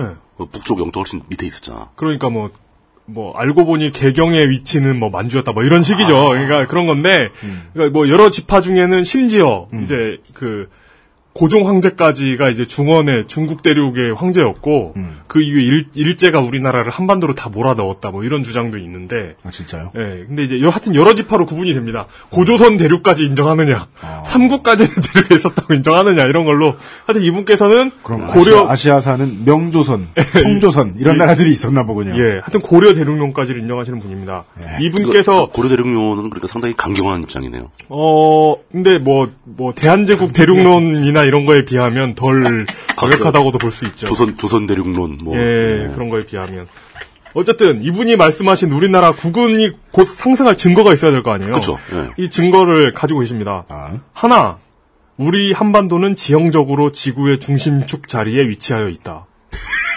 어, 이건 저 물리학적으로 용납이 안 되는데. 아, 함, 함부로 그러니까, 안 웃을래. 그러니까 무슨 말인지 얼핏 이해가 안 되고 네, 못 네, 웃겠다. 지구의 중심축은 지구의 내핵이거나 아니면 그러니까 우리는 멘틀에 살고 있다는 거 아니야 지금. 그러니까 지구의 자전축에 가까워야 되는 거 아니에요? 근데 밖은 왜 추워? 그러니까 북극이나 남극이 이렇게 중심축이 중심축이죠. 네, 그전 자전의 축이니까. 근데 이게 이 중심축의 개념이 우리가 생각하는 물리적인 중심축이라는 이 아니라는 어, 그게 사실을 어, 잊으면 안. 돼요. 이건 네. 약간 풍수적인 그런 게 있습니다. 예, 예. 인용을 하자면 우리 한반도를 중심으로 두고 일본 열도와 아메리카 대륙이 왼쪽에서 좌청룡이 되어 감싸주고 있고 중국 대륙과 유럽 대륙이 우백호가 되어 오른쪽을 감싸주고 있다. 예. 이거 이것은 우리 한반도가 세계의 중심축이 되어 세계의 기운을 이끌 수 있는 기운의 지형임을 말한다 하겠다. 무슨 그러니까 이런- 검색하면 이런 그러니까 칸을 이런 찾아. 이런 그 배산 임수 그러니까 좌청룡 우백호. 등에는 토성이 있고 앞에는 수성이 있는 예. 배산 임수의 지구에 우리는 살고 있습니다. 그러면은 예, 혹시 만약에 내가 영국에 살았다. 예, 영국에 살았다. 예. 영국을 기준으로 해도 똑같은 얘기 할 수 있잖아요. 아니 근데 아니죠. 우린 극지방에 살고 있는 거죠. 영국에 살고 있으면. 아니, 영국에 산다면, 어, 좌, 좌측에는 유럽 대륙이 있고, 아직- 우측에는 아메리카가 있다. 아직 이, 아직 이릅니다. 함부로 이견을 덧대지 마세요. 두 번째 근거가 있어요. 네. 둘, 우리 한반도는 하늘의 영험한 기운을 받은 명당 자리이다. 같은 얘기잖아. 명, 그러니까 명, 아니, 아, 저, 발표 같은 약간 얘기죠. 달라요. 이건 달라요? 주, 주역에 기반한 겁니다. 지형적으로 우리 한반도는 동북방에 위치하여 있는데, 이를 주요, 어느 중심이네. 왜 동북방으로 또 옮겼어, 요새. 잠깐만. 그러니까 이를 주역에서는 간방이라고 한다. 풀이하여 보면 예. 우리 한반도는 하늘의 기운을 가장 먼저 받는 기운을 지닌 명당이라 풀이해 볼 수 있다. 이거 무슨 말인지 모르겠지만 어, 일단, 일단 주역에 의해서. 예. 예. 그러니까 동북방에 위치했다는 게 굉장히 상서로운 겁니다. 그리고 그 상서롭고 아니, 여- 근데 진짜 영험하고 중심인지 동북방인지 하나- 하나 를 고르자고. 아 잠깐 아니, 근데 둘다 상서로워요. 둘다 좋은 거다. 예. 영어 이거 쩔어요. 어쨌든 영험하기 때문에 어디 있거나 좋은 거잖아. 우리나라의 인재가 많이 배출되고 예. 한류 열풍도 이 때문이라고 합니다. 아, 자리가 좋아서. 근데 그 하여튼 이런 그걸 어른들의 이런 증명해내신 그 분인데요. 한류가 뭐 대단하신 한 거라고 생각하는 분들이 많, 많으세요. 그러니까 SM 엔터테인먼트가 아, 대단하죠. 성공한 이유가 그, 간방이기 아, 때문이다. 그러니까, 그러니까 이게 그러니까 대단한데 대단한데 이게 그냥 우리가 알고 있는 유명한 뮤지션들 중에 한국인 몇 명이 낀 거잖아요. 그렇죠. 따지자면. 네. 그러니까 뭐 세계적인 뮤지션에 한국인들이 몇 명 들어간 뭐, 거지. 그, 뭐야, 엑소 노래를 듣는 중국이 우리 땅이 되는 게 아니잖아요. 엑소 대륙설. 예, 뭐, 아니, 뭐, 람슈타인 노래를 듣는다고 우리가 독일에 정복당하는 게 아니잖아요. 근데, 어쨌든, 예, 어, 뭐, 예. 하여튼, 우- 우리나라 땅만, 땅에서만 산삼이 나는 이유가 이것이다, 이거래요. 이거 잘 모르겠어요. 이게 진짜 그런가? 산삼이 왜 우리나라만 있어? 바보 아니야? 만, 만주에서 나와요. 그러게. 이거 에팔레치아 모르겠어요. 산맥에도 어, 산삼은 어, 있어요. 산삼은 있어요. 효능이 좀 다를 시- 뿐이지. 그러니까 이건 식생에 대한 문제 같긴 한데, 어쨌든, 자, 또 인용합니다. 예, 예. 각 분야에서 눈부신 활동을 하고 있는 세계적 인재들이 예. 대부분 우리 한반도의 자손들이 아닌가. What? 예를 들면? 얘는 없어요? 예를 들면 뭐, 그러니까 원래 원래 그 우리 민족이 예. 전 세계를 지배했기 때문에 아, 아, 예, 예, 예. 결국 유명, 유명 한 사람 다 우리 후손이다. 예, 그렇죠. 그러니까 무슨 소리인가 싶지만 이제 어쨌든 예, 하여튼 어, 한 두 단계 건너뛰셨네요. 아, 예, 그렇습니다. 그리고 모든 그 성공적인 논설문이 그러하듯이 이 글도 세 가지 근거를 가지고 있습니다. 마지막 세 번째 근거는 예. 셋, 우리나라는 반도 국가이다. 예. 과거 세계사의 주역은 모두가 반도 국가들이었다. 아니, 과거 대륙이었대요, 우리. 그러니까 그러므로 태평양 시대의 주역은 바로 우리 한반도가 될 것이다. 예, 이게 예 없습니까? 예. 이게 무슨 소리인지 모르겠죠. 근데 다음 문장을 보면 무슨 저, 말인지 이해가, 뭐, 이해가 갑니다. 다음, 로마, 저 이탈리아의 로마 얘기겠지. 예. 뭐. 과거의, 과거 세계사를 주름잡았던 그리스, 로마, 네. 스페인, 포르투갈 등의 강대국을 보면 거의가 반도에 위치한 작은 나라였음을 알 수 있다. 영국, 영국은. 영국이나 미국이나 몽골, 네덜란드, 러시아는 강대국이 아니었던 거죠. 뭐 독일 이런 예. 데는 강대국, 독일, 프랑스 이런 데는 그냥 이렇게 아니었죠. 그- 살짝 무시. 네. 어, 근데- 안타깝게도 이 글에는 오류가 있습니다. 예, 어떤 그- 오류? 진짜요? 예. 예. 그러니까 지금까지 근거로 살펴봤을 때 어, 이럴 수가. 한반도보다 지구 자전축에 훨씬 더 가깝고 예. 어? 훨씬 더 동북 쪽에 있으며 예. 훨씬 더 반도인 땅이 있습니다. 예. 어디요? 그곳은 바로 캄차카 반도입니다. 그러니까 우리나라는 러시아 러시아한테 굉장히 잘 보여야 돼요. 어떻게 될지 몰라. 예. 캄차크가 세계를 지배할 수도 있어. 예, 가즈 프롬이 짱이에요. 가- 가즈 프롬에게 잘 보여야 됩니다. 어, 사실 아, 케이팝은 깜짝깜pap이에요. 좋다. 근데요. 하여튼 그런데 제가 이 칼럼을 여기서 소개를 할까 말까 굉장히 고민했어요. 아까도 말씀드렸다시피 그냥 그 국제시장 얘기를 할까, 영화 국제시장 얘기를 어, 할까 근데, 근데, 근데. 고민을, 고민을 많이 했는데, 네. 그러니까 그 최근에 그 환단고기 진서론자들의 항의가 네. 그 해시태그를 덮쳤죠. 아, 그렇습니다. 예, 어디를 덮쳤다고요? 해시태그를 아, 아, 덮쳤죠. 그러니까 저는 예. 유저분들한테 되게 여러 번 말씀드려야 되나 생각이 드는 게 네. 우리가 사람들과 의사소통을 하는 방식으로 트위터를 택한 이유는 딱 하나밖에 없다니까요. 보고 싶지 않은 게 있으면 보지 않을 수 있어요. 네. 보느냐 마느냐에 대한 권리가 개인에게 귀속돼 있어요. 예. 그래서 근데 뭘 다 보십니까? 그러니까 저는 이걸 그 이걸 뭐냐 아, 이 내가 잘못을 했나 이런 생각보다는 이분들한테 상처를 주지 않았나 하는 생각이 많이 들더라고요. 그, 그래가지고 그 거는 저도 좀 제가 걱정이 고민을 됩니다. 많이 했어요. 그러니까 물뚱님이 그 얘기하셨던 카고 신앙 있잖아요. 예, 화물 신앙. 예. 그러니까 화물 신앙을 믿는 사람들한테 예. 그러니까 저 비행기는 공짜로 물건을 떨어뜨려 주는 게 아니요. 그렇죠. 니네가 지금 아무 의미도 없는 짓을 하고 있는 거다. 이런 얘기를 하는 게 과연 옳은가 그들에게 이런 고민하고 좀 결론만 놓고 같아요. 말하면 썩 옳진 않죠. 아 근데 옳거나 말거나 얘기도 안 믿어요. 그러니까 하여- 의미가 뭐, 없어 얘기하는 게. 그러니까 뭐 아니 현실적으로 그렇잖아. 안 예를, 믿잖아. 예를 들어 뭐 화물 화물 신앙 신도에게 예. 수송기는 니네 조상님이 보낸 선물이 아니 아니다 이렇게 백인스 말하는 것보다는 도구에, 어. 그냥 믿게 두는 게 더 나을 수가 있어. 야, 너, 니 니네 조상님이 지금 보내주고 있는데 저 백인 놈들이 다 가로채고 있는 거다. 어 맞다 맞다. 근데 어. 그리고 실제로 아 저 놈들이 우리 걸 가로채고 있다라고 생각함으로써 계급 의식이나 민족 주의적인 의식이 싹틀 수 있어요 그들에게. 그렇지. 어떤 자주적인 의식이 그로 인해 싹틀 수 살아, 있죠. 살아가는 동력이 될 수도 있죠. 예. 예. 그- 그런데 그러니까 멋지고 신기한 비행기에서 시선을 옮겨서 예. 자신의 삶 자체에 대한 긍지와 자존감을 가질 필요가 있는 것 같습니다. 그렇죠. 그러니까 저 백인들 비행기 부럽다. 우리한테는 안 오나 이런 생각보다는 저 백인들이 뭐하러 여기까지 올까? 그런 생각을 하는 게 이들에겐 더 큰 도움이 되겠죠. 어, 그러니까 그리고 또한 그러니까 그 진위 여부를 떠나서 우리의 엄청 옛날 조상이 이 그 아주 먼 옛날. 예, 먼 옛날, 그니까 고려 시대니까 한 600년 전 조상이, 음. 그니까 전 세계를 지배하는 제국주의자들이었다고 해가지고, 예. 우리의 삶이 어떤 면이 나아지는 건지 전 모르겠어요. 그니까, 따지고 보면 우리의 조상도 아니에요. 우리 조상의 주인님들이었지. 그렇겠죠. 우리 조상의 지배자들이 전 세계를 지배한 거지. 그렇습니다. 조선 중기까지 우리나라 인구는 절반 이상이 노비였어요. 네, 그러니까 맞습니다. 뭐 예를 들어서 어떤 스페인 사람이 우리나라가 옛날에 짱이었다. 진짜 짱이어가지고 아메리카가 다 우리 땅이었어. 음, 전 세계를 지배했다. 네. 예. 우리 해군이 갔던 곳의 자식들은 다 네. 우리 자식들이다. 네, 그러면서 자긍심을 가지고 남미에 있는 사람을 현재 남미에 있는 사람을 업신여긴다고 치죠. 그건 문제죠. 그 그냥 병신이잖아요.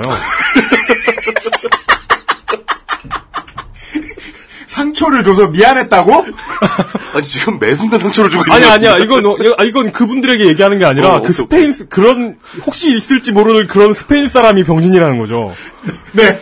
어, 뭐, 없는 예. 병신을 상정하겠, 스페인 네. 병신을 상정하겠습니다. 예, 이런 그 헛된 긍지에 자신의 자존감을 의탁하지 않는 것이 바람직해 보입니다. 맞습니다. 그래서 아, 이런 칼럼이 계속 나오고 있다는 것을 보면서 즉, 모든 기자들이 어, 해외 스타에게, 에, 포토라인 앞에 서 있는 사람에게 하는 그 질문. 음. Do you know 싸이? 이게 환인들과 뭐가 다른가? 예. 아이 싸- 싸이 노래를 듣는다고 그들이 우리의 피지배 민이 되는 게 아니에요. 그렇다고 갑자기 우리 집이 예. 서울이었다가 멘틀로 내핵으로 이사를 가는 게 아니다. 싸이가 한 푼이나 주나 그런다고? 네. 그래봤자 어차피 우리는 캄차카 반도를 못 이긴다. 그렇죠. 네. 적통은 캄차카야. 저는 그, 그 생각을 하면서 이런 생각을 좀 떠오릅니다. 그러니까 뭐, 현실적으로 그걸 믿고 안 믿고 뭐 이런 거 다 떠나서, 학술적인 관점에서, 네. 역사를 바라보는 관점에서, 원래 우리나라 주류 사학이 문제가 있다는 건 저도 동의를 합니다. 모든 주류 사학을 다 식민사학이라고 싸잡아서 비난할 생각은 없지만, 네. 실제로 경도된 사학자들이 있다는 건 인정하고요. 아 그리고 역사학 자체가 그렇죠. 우리 우리에게서만 시, 시작된 그그 학문이 아니기 아니에요. 때문에 네. 우리 역사 그러니까 서양식 기준을 우리에 맞췄을 때안 그렇죠. 맞는 경우가 있죠. 많죠. 네. 그리고 뭐 민족사학도 마찬가지입니다. 제야에서 주로 연구하시는 민족사학도 뭐 잘그 어떤 부분에서는 터무니없는 얘기도 있지만 어떤 부분 은 상당히 그 학술적인 가치를 쌓아가고 있는 경우도 있어요. 예, 예. 예. 그러니까 그런 걸 판단할 때는 이렇게 이 범주화 시키지 말고 개별적으로 어떤 학설이 학술적 근거가 있는가 그리고 그걸 진짜 실질적으로 학술적인 관점에 접근해서 가부를 판단하고 용납할 것인가 말 것인가 얘기해야지 민족사학과 식민사학의 대립구도. 네. 그럼 너희들은 민족사학을 우습게 보는 거니까 식민사학을 찬성하는 거냐. 이런 식의 질문은 하지 말았으면 좋겠습니다. 네.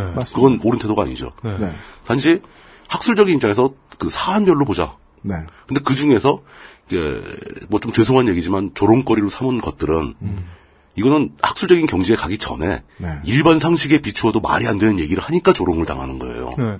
아 그리고 네. 그 어떤 그 종교적인 신념, 그러니까 어- 어떤 경 어, 특정 종교의 경전이기도 하니까요, 음. 이 책이. 그런데 이게 그 종교가 채택을 했기 때문에 위서라고 생각하는 게 아니라 그렇죠. 위서를 채택한 종교이기 때문에 그 종교도 이상하게 보는 거예요. 그렇죠. 예. 네. 그게 위서인가 아닌가는 학술적으로 접근해야지 네. 신앙으로 뭐 믿음으로 판단하려고 그러지 말자는 거죠. 네. 방송을 만들기에 앞서서 방송을 만드는 사람이기에 앞서서 알아서 지가 자기 이성을 동원해서 판단을 하고 있는 자유로운 개인으로서 그릇된 자료를 제공하고 어, 그를 통해 심지어 어, 이득까지 취하고 사람들에게 잘못된 정보를 계속해서 전파하고 있는 어떤 세력이 있을 때 그들을 우리가 비웃어도 되겠느냐 하는 질문에 대한 답을 무척이나 알아보고 싶었습니다. 저희들은 그 이야기를 잠시 후부터 할 것 같고요. 이용이 어, 간지럼증을 타가지고 1년 동안 간질간질 간질간 아우 환 환 환 이러길래 환장한. 네, 환장을 했길래 한 번 얘기하도록 들어주었습니다. 예, 아, 다음부터 이거 하지 맙시다. 맙시다 이런 거. 네. 아, 근데 이거 또, 이제, 이- 이제 예, 그만해요. 예. 한, 어, 일, 충분한 것 같아. 한 1년 또 다, 다음 신년 칼럼 올라올 때. 네. 아, 내년에 환 이야기까지 안녕히. 예. 예. 아, 물뚝심송 상인고문은 다음 주에 좀 더 긴 이야기를 가지고 다시 인사드리도록 하겠습니다. 예, 오늘 감사합니다. 수고하셨습니다. 예, 감사합니다. 수고하셨습니다. 이번에 뵙죠. XSFM입니다. 다른 대기업 건강식품도 많잖아. 딸기나 블루베리와의 영양가 비교, 가격, 위생, 책임보험, 화학 첨가물은 없는지. 다 알아보셨나요? 비교하실 필요 없죠? 언제까지나 마지막 선택. 아로니아 진.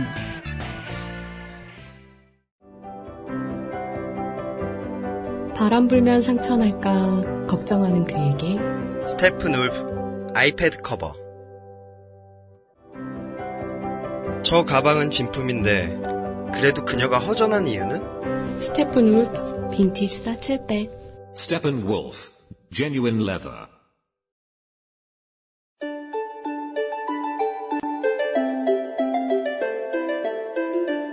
외신 분석. 단어만 다른 우리 이야기.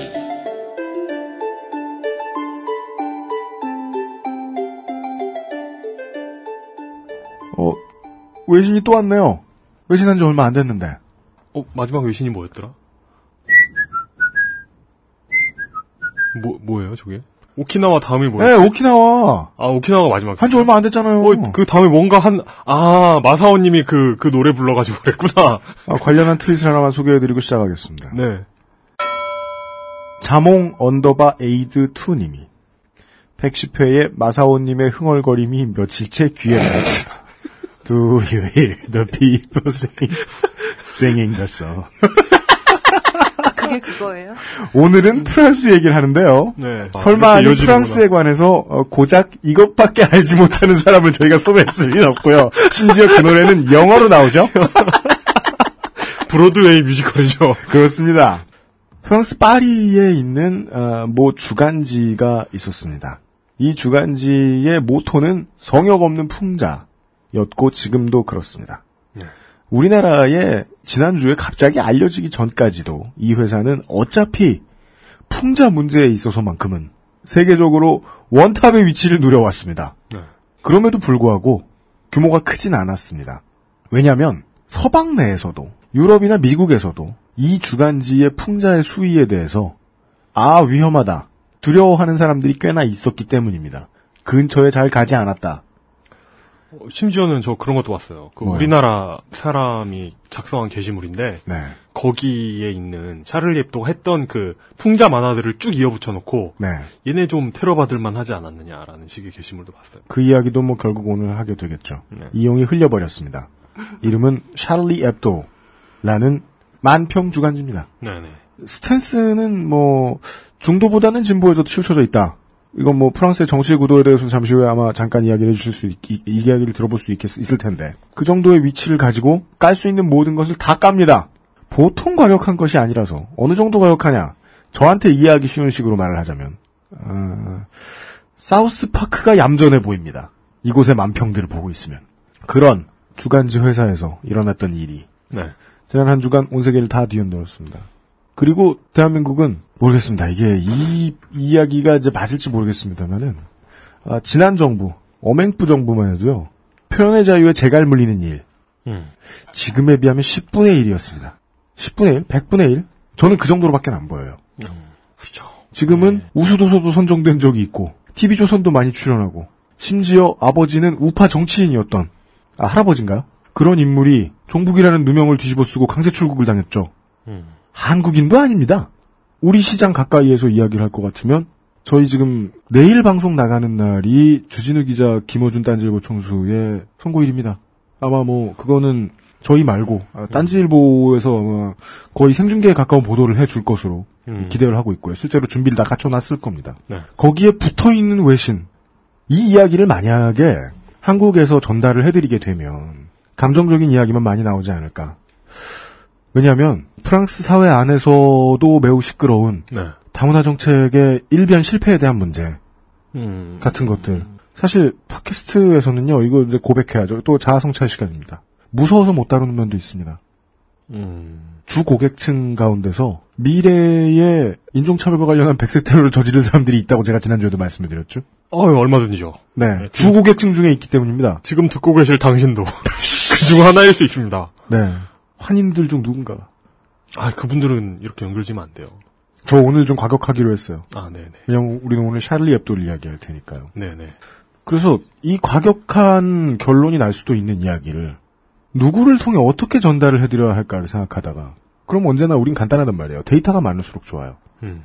그러다가 우리가 데이터만 많고 재미가 없는 물뚝심송 상인 고문과 2년 반 동안 함께 했잖아요. 그렇죠. 이것도 어쨌든 이승에서 벌어진 일이니만큼. 그렇습니다. 예, 예. 근데 이승 중에 프랑스가 없나 봐요. 물뚱님에게는. 예. 그래서 물뚱님이 방금 제거되셨고요. 네. 네. 프랑스 전문가를 구했습니다. 본의 아니게 프랑스 전문가가 되신 네. 자유기고가 이분의 글이 네, 지금 네. 우리 중 유일하게 프랑스에 가봤던 사람. Do you hear the people's in 프랑스다라는 생각을 가지지 않은 사람. 예, 예. 프랑스 언론 생태 연구가이신 아, 예. 자유기고가 아까이 소라님을 모셨어요. 네, 안녕하세요. 아까이 소라입니다. 반갑습니다. 예, 반갑습니다. 국내 유수의 언론이 이 샤를리 heb도 사건을 다뤘고요. 크게 관심이 없으셨던 분들은 골든글로브 시상식에서 음. 왜 주스이 샤를리가 나오는가? 음. 예, 주스이 샤를리입니다. 샤를리가 나오는가? 저는 어, 이런 프랑스 말 알아요. 잘생긴 남자는 뜻이에요. 에? 시벨롬. 아, 이, 아, 이, 아, 이럴- 맞아요. 네. 이럴, 그러니까 이럴 경우에는, 그러니까 그, 어, 이렇게 잘 모르는 불어 단어 이런 거 얘기하는 것보다, 프랑스도 불란서라고 하게 되고. 그렇죠. 피해 가게 되죠. 하여간 네. 헐리우드 스타들까지 이 이야기를 꺼내는데 동참하는 이유는 무엇인가? 음. 국내 연예 대상에서 어, 세월호의 이야기를 해주신 많은 뭐 연예인분들이 계셨는데 이것은 우리가 배경 지식을 아- 가지고 있거든요. 네. 그러나 샤를리 heb도 건에 대해서는 배경 지식이 충분히 전달되진 않았던 것 같다. 저희가 할 수 있는 일이 있었던 것 같다. 네. 다행히 저희의 인망 안에 아까의 소라님이 계셨습니다. 그리고 이분은 저희가 섭외를 하자 아, 사상 가장 두꺼운 원고를 섹션을 한껏 나누어 들고 오셨습니다. 와, 이렇게, 어, 이렇게 써놓은 거 옆에 이렇게 포스트잇으로 이렇게 섹션 나눠주는 건 처음 본다. 그러니까요. 예. 그냥 빈손으로 와가지고 네. 참치를 사달라고 하는 오키나와 환타님과 대비되는 모습입니다. 네. 아니, 제가 프랑스 전문가가 아니기 때문에, 네. 어, 어쩔 수 없었던 부분이고요. 그, 잠깐 뭐 다른 이야기를 해도 네. 되나요? 그러니까 방금 박근혜 정부의 표현의 자유에 대해서 말씀을 하셨는데요. 네. 이번 샤를리 heb도 사건이 있고 어, 각국의 지도자들이 올랑드 대통령, 그러니까 프랑스의 올랑드 대통령에게 서한을 보내죠. 네. 박근혜 대통령도 보냈는데요. 그러니까 네. 라디오 프랑스의 한국 특파원에 따르면 네. 어, 올랑드 대통령에게 당신의 리더십 음. 을 존중한다고, 그러니까 그 부분을 강조하는 반면에 음. 표현의 자유에 대한 언급은 없었다고 합니다. 음. 즉 아무나 족쳐라라는 권유였을 겁니다. 우리 대통령의 패턴을 제가 아는데. 우리 그 집권당의 패턴으로 보면 네. 아니 뭐 그 정도 교통사고로 몇 명이 죽는데 음. 겨우 그거 죽은 거 가지고 그러냐. 라고 말하고 싶을 겁니다. 네. 아, 그 말을 함축시켰더니 리더십. 네. 그랬군요. 사건 전개부터 좀 이야기를 해볼까 해요. 그러니까는 네. 이 샤를리 앱도 사건이 터지고 워낙 좀 중요한 사안이기도 해서 네. 어, 한국 언론에서 거의 즉각적으로 이제 보도를 하기는 했죠. 근데 네. 그러니까 쭉 정리가 되어 있는 것은 없는 것 같아서 일단 이 사건에 대해서 좀더 자세한 이야기를 하기 전에 네. 사건이 어떻게 전개되었는지를 좀 알아보는 게 좋을 것 같아요. 네. 제가 봤는데요, 여러분, 청취자 여러분. 보통 자세한 수준이 아닙니다. 어, 알아서 편집을 해 주시겠죠. 네. 어, 아시다시피 사건이 일어난 것은 2015년 1월 7일입니다. 오전 11시 30분 경이었고요. 네. 샤를리 앱도가 있는 건물 근처에 한 대의 까만 승용차가 이제 섭니다. 거기서 남자 두 명이 나오고요. 네. 이들은 나오면서부터 이미 무장을 하고 있었다고 해요. 네. 시트로엥 C3. 그렇죠. 네. 음. 근데 이 차가 이렇게 보통 그런 범행에 쓰이는 세단이 아니라 뭐 프랑스 젊은이들이 초보 운전 네, 경차. 네. 저 그렇죠. 엔트리카. 내려서 근데 이- 이들의 문제는 일단 어디가 그 건물이었는지 몰랐나 봐요. 그래서 이제 길에서 만난 우체부들한테 물어봐요. 어? 예? 총을 들고 나와가지고요. 네. 물어봐요. 아, 어디냐. 아, 예, 예. 건물을 안내를 받고 근데 이 건물이 이제 그러니까, 그 안내를 받았다는 게 친절한 안내가 아니어, 아니라 신문에 의한 거였겠네요, 거의. 그렇겠죠. 하여튼 도착을 하는데 또 문제가 뭐냐면 도착한 건물이 이렇게 그러니까 샤를리 앱도 이렇게 적혀 있는 그런 빌딩이 아닌 거예요. 음, 그렇죠. 그냥 이제 4층 건물에 한국식으로 하면 4층 건물입니다. 프랑스식으로 하면 3층이고 그 건물에 여러 개의 회사가 들어가 있는 그런 건물인 거죠. 근데 이 범인들이 들어가서 샤를리 에브도 사무실이 또 어디 있는지를 몰라요. 음. 그래서 여러 가서 또 누군가에게 물어봐야 했겠네요. 그렇죠. 아니면 다 문을 열어보든가. 무- 그걸 둘 다 했어요. 그러니까 음. 문을 열고 막 하고 있는데 샤를리 에브도에서 일러스트레이터로 일하고 있는 지금도 일하고 있죠. 코코라고 불리는 코린 레이. 입니다. 여자고요. 네. 이번에 이제 이 사건 있고 나서 어 TV 나와가지고 이렇게 눈물 흘리면서 증언했던 그분, 그분을 마주쳐요. 근데 총을 들고 위협을 하니까 음. 공포에 질렸겠죠. 그래서 그 비밀번호를 누르고 문을 열어줘요. 네. 이제 그 거기서 이제 총기 난사가 시작이 되는 거죠. 예. 목격자들에 의하면 이 범인들이 누구를 죽일지 비교적 명확하게 알고 있었다고 합니다. 그렇죠. 사진만 들고 주소만 가지고 찾아갔군요. 음. 예, 주소도 뭐 거리 구분 정도의 주소만 들고. 한 5분 정도가 걸렸다고 해요. 그리고 빠져나와서 바로 막 차를 타고 도망을 간 게 아니라 그 과정에서 신고를 받고 그렇죠. 경찰도 경찰분도 한 분 희생되셨잖아요. 두 명이 죽었습니다. 네. 네. 네. 일단은 이제 자전거를 타고 오던 경찰들이 얘네들이 너무 무장을 했으니까 좀 피하기도 했나 봐요. 그 과정, 뭐 총격권도 이뤄졌지만 그 과정에서 한 명은 발에 맞고 다른 경찰들은 방탄조끼에 총을 맞아요. 네. 그리고 어 지금 되게 많이 알려진 어떤 경찰이 총에 먼저 맞고 바닥에 쓰러져요. 네. 그리고 범인 두 명이 이렇게 지나가죠. 지나가는데 이 경찰이 아이 애- 범인들이 물어봐요. 너난나 죽일 거야? 그러니까는 이 경찰은 이미 이제 바닥에 쓰러져 있고 무장 해제돼 있는 상태잖아요. 네. 아니야. 네가 대장이야. 라고 항복의 표시를 해요. 음. 근데 바로 그 말을 하자마자 머리에 총을 쏴서 죽. 그 동영상이 공개가 됐고요. 그리고 이 범인들이 떠나면서 이제 한마디를 하죠. 어, 알라는 위대하다. 네. 우리가 무함마드의 복수를 했다. 네. 우리가 샤를리 앱도를 죽였다. 음. 근데 그 말 때문에 사실은 그 날 당일날 오후에 프랑스 사람들이 나는 샤를리입니다. 난 내가 샤를리다라는 그렇죠. 문구를 들고 음. 모이게 되는 거죠. 펜을 들고요. 그렇죠. 네. 그러니까 이들은 형제로 밝혀졌어요. 네. 어, 사이드 네. 쿠아시와 셰리프 쿠아시로 밝혀졌고요. 네. 근데 처음에는 그러니까 범인들의 정체를 밝힐 수 없었는데 꽤 쉽게 정체가 밝혀졌어요. 어떻게 그렇게 됐나요? 그 형인 사이드가 신분증을 차에 놓고 내렸습니다. 전체적으로 치밀하다는 생각은 좀 안 드네요.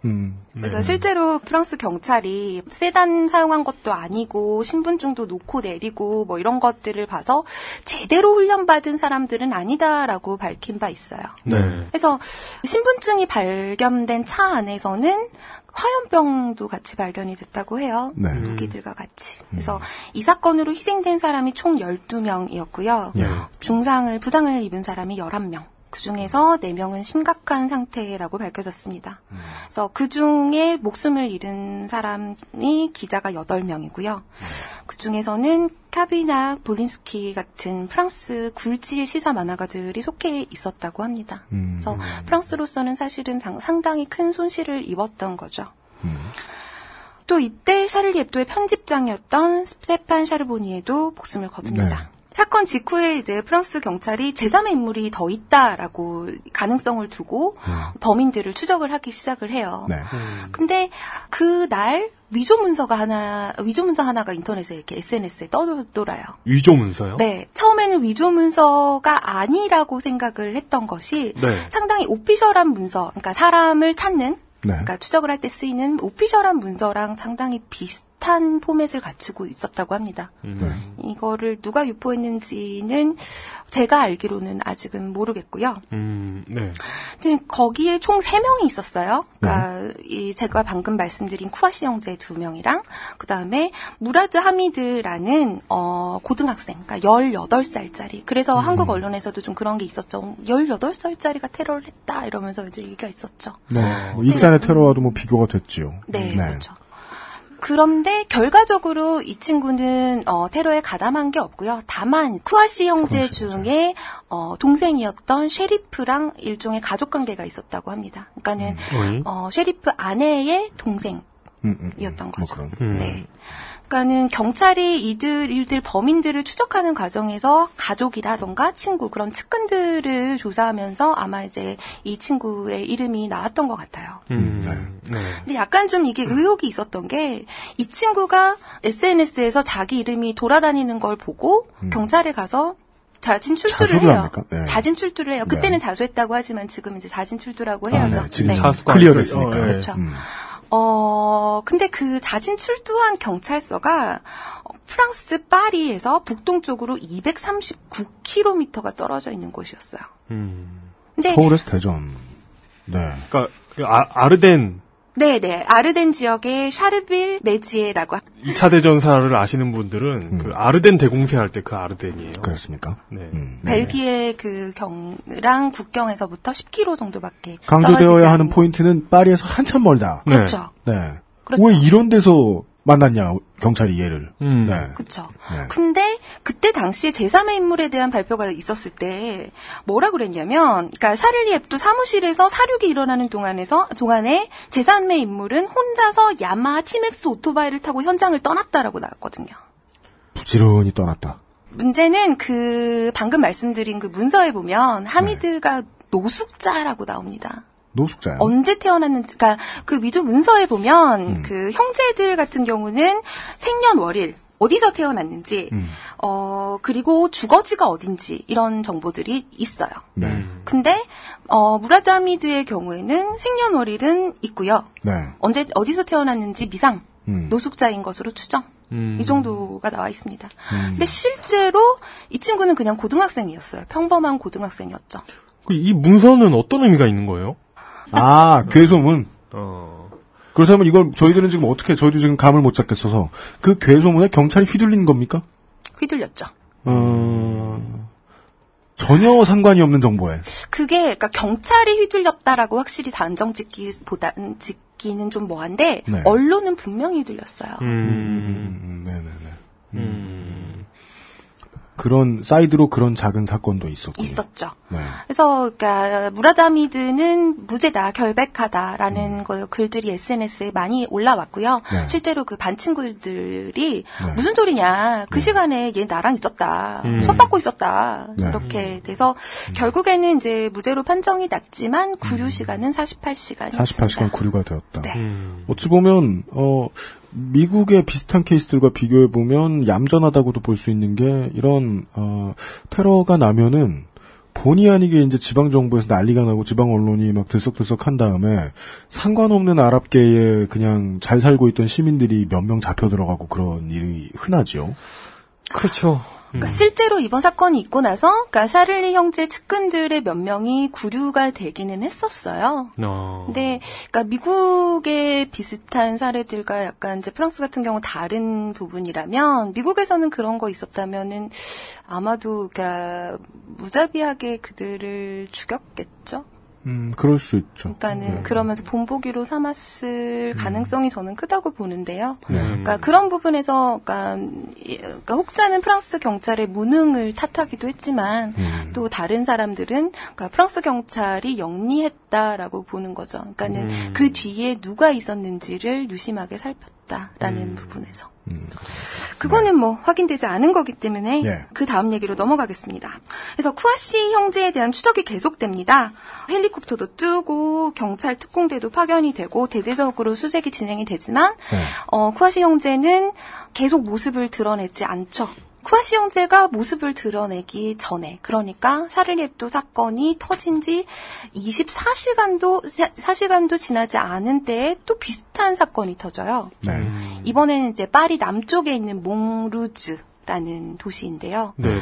그러니까 여기는 대체로 상당히 조용한 거주 지역으로 분류되는 곳입니다. 네. 조용하다는 건 어떤 의미죠? 범죄율이 낮다 정도라고 생각하면 될까요? 그러니까 밤에 파티하고 돌아다니고 병 깨고 음. 그런 사람들이 별로 없는 곳이랄까요? 음. 그게 이제 우리 또 똑같은 얘기, 똑같은 영화 얘기해서 안타깝네. 13구역. 그 이야기가 나온 근거가 장난이 아닌 것 같은 게 네네. 왠지 서울도 10년이나 20년 뒤에 그럴 것 같은데 똑같은 메트로폴리탄인 것 같은데 구역별로 사람들의 사는 모습이 상당히 다른 음. 우리가 상상할 수 없는 대도시의 그림이 파리엔 있는 모양이더라고요. 네. 이 사건, 그러니까 몽르즈에서는 그러니까 다음 날이죠. 1월 8일 아침 8시가 조금 지나서 어 총기 사건이 한 번 더 일어나요. 네. 그러니까는 그 사건이 일어난 곳에서 별로 멀지 않은 곳에 교통사고가 있었다고 해요. 네. 근데 이제 거기에 아마도 이렇게 경찰이 파견이 됐겠죠. 네. 그때 어, 이 교통사고를 정리하던 경찰이 총에 맞은 거예요. 예. 이 과정에서 어, 이 경찰 총 맞은 경찰은 목숨을 잃고요. 네. 옆에 있었던 이제 환경미화원은 중상을 심각한 중상을 입었습니다. 음. 네. 어, 아까도 말씀드렸지만 그 샤를리 heb도 테러 사건에서 숨진 경찰은 튀니지 출신이고요. 네. 어, 이번 그 몽루즈 사건에서 숨진 경찰은 마티니크, 마르티니크라고 하죠. 네. 출신입니다. 예. 그러니까 마르티니크. 네, 25살, 만 25세밖에 되지 않았고요. 경찰로도 신참이네요. 그렇죠. 그러니까 네. 수습 과정에 있었다고 해요. 네. 그러니까 마르티니크에서 태어나서 살다가 프랑스에서 경찰이 되겠다. 본토 가서. 그렇죠. 어, 예. 마르티니크면은 저기 거, 거기 아, 아메리카 쪽에 있는 섬 아니에요? 맞습니다. 아, 네. 네. 어, 그렇구나. 우리나라식으로 이해를 하자면 프랑스령 마르티니크 뭐 이런 식으로. 네, 맞습니다. 네. 프랑스 네. 네. 와서 이제 이제 학교 과정을 마치고 경찰 네. 학교 과정을 마치고 막 그 시험에 합격해가지고 어, 수습 과정에 있었던 경찰인 거죠. 네. 어, 이게 참 하, 이, 결국 숨진 경찰도 한 음. 사람은 튀니지, 튀니지 출신 이주민이라고 해야 할까요? 음. 이민자의 후예 음. 정도. 이 몽루즈에서의 사고도 어, 맥락이 같았나요? 이 얘기를 제가 저희가 지금 왜 듣고 있죠? 맥락이 같죠. 이 사건의 범인은 아메디 쿨리발리라는 사람입니다. 그러니까는 처음에는 그 샤를리 에브도 사건이랑 몽루즈 사건이랑 그러니까 연관점을 찾을 수가 없었어요. 네. 근데 그러다가 나중에 이제 경찰 조사 과정에 쿨리발리의 동거녀, 종교적으로는 결혼했지만 시민 결혼은 하지 않은. 음. 그래서 그러니까 법적으로는 그냥 동거녀. 네. 와 쿠아시 형제의 동생인 쉐리프의 아내가 음. 1년 넘게 계속 전화 통화를 했다는 사실이 밝혀져요. 음. 그래서 아 이 둘 뭔가 있다 음. 이렇게 된 거죠. 실제로 둘은 이제 교도소 동기고요. 어. 나중에 밝혀졌지만 범행을 둘이서 뭔가 조직적으로 이렇게 계획을 한 건 아니고 범행을 저지르기 전에 이런 식이었다고 해요. 그러니까 너는 저기 샤를리 heb도 마스터, 난 경찰을 죽일게. 이런 식이었다고 해요. 음. 네. 그리고 쿠아시 형제 행적이 이 몽르주 사건 직후에 이제 드러납니다. 1월 8일이죠. 오전 9시 경에 파리에서 북동쪽으로 한 65km 정도 떨어진 곳의 주유소에서 네. 쿠아시 형제가 사람들을 총으로 위협을 해서 먹을 것과 차를 탈취해요. 네. 이 과정에서 분명히 이제 드러나게 된 거죠. 그래서 어, 파견됐던 특공대들이 다 그쪽으로 뭉치게 되고, 근데 쿠아시는 또 몸을 숨기죠. 네. 그래서 그 다음날 아침까지 몸을 숨겼다가 이번에는 파리에서 북동쪽으로 여전히 45km 떨어진 몽타니 생트 펠리시테에서 또 승용차를 훔치고 달아나요. 음. 근데 여기서는 이제 경찰이랑 추격전이 벌어지고 네. 한 3km 정도 더 와서 있는 다마르탱 엉 고엘에서 정찰대랑 맞닥뜨리게 됩니다. 네. 이 과정에서 쉐리프 쿠아시가 목 부위에 약간의 부상을 입었다고 하는데요. 네. 그리고 나서 총격전 끝에 쿠아시 형제가 산업단지에 있던 건물 안으로 숨어 들어갑니다. 네. 그때는 이제 인질을 데리고 들어가서 인질극이 시작이 된 거죠. 어. 이게 오전 9시경이라고 말씀드렸잖아요. 여기까지가 이제 네. 어, 사건이 일어나고 몇 시간 뒤인 거죠? 사건이 1월 7일 오전 11시 반 정도입니다. 네. 48시간은 안된 시간. 이 일이 지나지 않은. 네. 그렇죠. 이제 쿨리발리, 그러니까 몽루주 사건의 사- 아, 범인 지금 두 가지 사건을 네. 동시에 이야기하다 보니까 몽루주 사건의 범인 역시 도망을 가서 네. 얘는 계속 발견되지 않아요. 음. 이 사람 발견되지 않다가 그 다음 날인 1월 9일 오후 1시경에 네. 어 파리의 동쪽에 있는 어 경계에 있는 포르트 방센느라는 곳이 있어요. 네. 거기에 유대인 슈퍼에 무장을 하고 나타나요. 네. 그래서 인질극을 시작을 하죠. 음, 1월 9일 같은 날 시간대에 예. 시간대는 조금 다르고요. 네, 계속 벌어지고 있던. 그렇죠. 그러니까 오, 오후 1시경입니다. 이 과정에서 슈퍼에 있던 사람들 3명이 죽고요. 어. 예. 그리고 다른 사람들은 뭐 냉장실로 몸을 피했다고 해요. 음. 그리고 그 중에서는 인질 중에서는 아이도 있었다고 합니다. 네. 이 소식을 듣고 경찰이 또 출동을 하죠. 그러면서 파리 외곽 순환 도로가 폐쇄가 돼요. 파리 경계를 이렇게 순환하는 도로고, 그러니까 몽르주에서 그 외곽 순환을 타고 타고 이렇게 올라가면은 포크방센느가 있는 거예요. 음, 네네네. 지하철도 운행을 중단을 했고요. 학교도 출입이 금지되고 이제 이- 여기서 이제 두 곳에서 말하자면 동시다발적으로 인질극이 벌어지고 있는 거죠. 네. 한 곳, 한 곳은 파리 동쪽, 한 곳은 좀 떨어진 파리의 북동쪽에서. 네. 결국은 쿠아시 형제가 자기네들은 죽을 준비가 돼 있다 이러면서 나오면서 결국은 사살이 되고요. 쿨리발리 쪽에서도 특공대가 진입을 하면서 어, 총격전 끝에 쿨리발리가 사살이 됐죠. 두 군데에서 인질극이 동시에 벌어지고 있는 동안에 어, 프랑스의 TV 방송국 뉴스를 전문으로 하는 방송국 BFM TV라는 곳이 있어요. 네. 여기서 이 범인들 두 쪽의 범인들과 다 컨택이 됐다고 해요. 그래서 네. 인터뷰를 했습니다. 언론사에서 어. 네네네. 네네. 사살 전에 네. 인터뷰를 했군요. 특종이죠. 그렇죠. 근데 이 사건이 다 정리된 다음에 이 특종을 공개를 해요. 음. 그러니까 사건을 먼저 제대로 마무리 짓는 게 음. 우선이다. 네. 였던 거죠. 특종 경쟁을 일부러 자제했군요. 한국에서는 볼 수 없는. 여기에서 그 쿠아시 형제하고 쿨리발리의 관계가 명확하게 밝혀진 거예요. 음. 그러니까는 이 인터뷰가 어떻게 진행됐는지를 잠깐 이야기를 하면 오전 10시경에 BFM TV 쪽에서 그 건물에 전화를 그냥 걸어본 거예요. 음, 봤나? 네. 예. 그랬더니 받았어요. 셰리프가 받았고 음. 그랬더니 이제 기자가 아, 인터뷰를 좀 하고 싶은데 녹음을 해도 되겠냐 했더니 네. 오케이를 한 거죠. 음. 그래서 끊고 다시 전화를 걸었더니 이제 받아서 인터뷰가 한 2분 정도 진행이 됐어요. 네. 무슨 얘기를 하던가요? 여기서 셰리프가 그랬죠. 그러니까 자기는 예멘에 있는 알카에다 조직으로부터 명령을 받아서 샤를리 앱도에 대한 테러를 진행했다. 그리고 거기에 대한 경제적인 지원은 아나르 알 아울라키로부터 나왔다. 라고 이야기를 해요. 그 누구예요? 이 사람은 이제 이미 당시에는 숨진, 그러니까 2011년 9월에 미국의 드론 공격으로 사살된 예멘계 미국인 알카에다 지도자로 어. 알려져 있습니다. 그리고 셰리프의 형인, 그때까지는 그냥 평범한 파리의 청소부 정도로 알려져 있었던, 전직 청소부 정도로 알려져 있었던 사이드 역시 2011년에 예멘에서 그 알카이다의 지휘하에 훈련을 받았다고 전해졌습니다. 예. 인터뷰에서 셰리프가 그렇게 이야기를 하죠. 그러니까 자기네들은 샤를리 샤를리에브도에 의해서 모욕당한 무함마드의 복수를 하고자 했고 음. 선량한 시민들을 죽일 생각은 없었다라고 이야기를 해요. 그러니까 네. 그들 머릿속에는 무함마드를 조롱한 네. 그들은 선량한 시민이 선량한 시민이 아니었던 아니고 거죠. 처단의 대상이다. 네. 네. 그러면서 서양인들을 비판을 해요. 너네들은 이라크, 아프가니스탄, 시리아 이런 데서 음. 여성과 아이들도 죽였지 않냐. 이러면서 이제 비판을 했죠. 인터뷰 얘기를 계속하면 3시가 약간 지난 후에 이번에 이제 쿨리발리 몽루즈 사건의 범인 네. 어, 유대인 슈퍼에서 인질극을 벌이고 있던 쿨리발리가 이 사람은 BFM TV 쪽에 자기가 전화를 해요. 그러니까는 경찰이랑 협상을 하고 싶었던 것 같아요. 그러니까 경찰한테 연결을 해달라. 이렇게 해서 전화를 했는데 거기서 이제 인터뷰를 진행을 한 거죠. 이때 쿠아시 형제와의 관계가 명확하게 밝혀집니다. 쿨리발리가 버- 함께 범행을 계획을 했다. 근데 뭐 인터뷰 당시에는 아직은 지금은 이제 연락하고 있는 것은 아니다. 그래서 아까 제가 말씀드린 것처럼 그 쿠아시 형제는 샤를리 앱도를 나는 경찰을 죽이자고 그러니까 그렇게 시작하기로 했다라고 이야기를 했죠.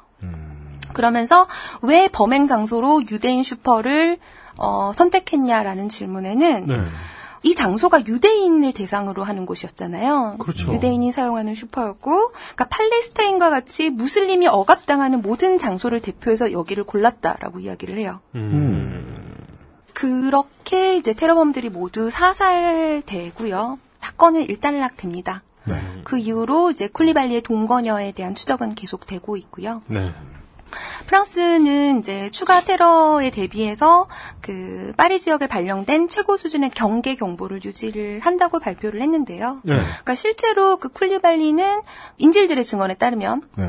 그 인질극을 벌이는 동안에도 친구한테 전화를 걸어서 야 빨리 다음 일 해.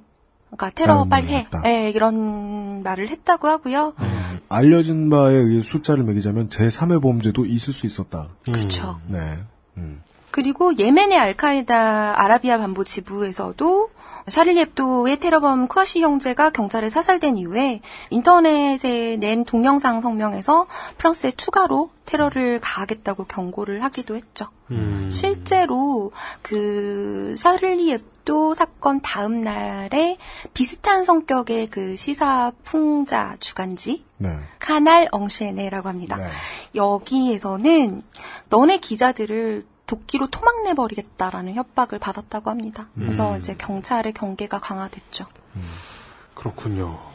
네, 사건의 정리는 한 이 정도로 하면 될 것 같습니다. 그 이것마저도 저는 그 아까 이소라님께서 정확히 알려드리죠. 어, 짤방 포함 40페이지의 원고를 들어보셨는데요. 사상 최고인데요. 어, 내용에 대한 정리마저도 어, 저는 지금 예, 편집으로 드러내지 못했던 것이 이 이야기도 어, 자세하게 전달된 곳이 없는 것 같아서 저희가 편집을 좀 더 고생스럽게 하는 한이 있더라도 최대한 전달해드려야 될 것 같아서 그렇죠. 이거 그냥 특별히 찾아보지 않고 네. 그냥 언론만 보고 있으면 그냥 아 누가 총질했구나. 그냥 네. 미국의 총기 난사 사건 뭐 이런 느낌으로 그냥 네. 다가오는데. 뭐, 이 이야기는 다 알려드렸습니다. 네, 이런 네, 네. 희생자들이 있었고 사건은 실제로 두 개가 있었으며 비슷한 시기에 벌어졌고 비슷한 시기에 마무리되었고 아직도 누군가가 추적당하고 있다. 뭐, 요 정도까지 전달을 드렸습니다. 에, 요것만 놓고 보면 그냥 외신 듣는 생각이 듭니다. 그러니까 뉴스로서 우리가 이해할 수 있는 접점을 찾아가는데 앞으로 몇 시간이 더 걸릴 것 같습니다. 네. 에, 광고 후에 조금 더 얘기해 보겠습니다. XSFM입니다. 모든 걸 정리해뒀지만 뭔가 아쉬운 그녀의 다이어리. 스테픈 울프 컬러 다이어리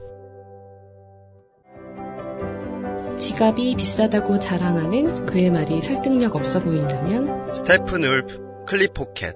Steppenwolf, genuine leather.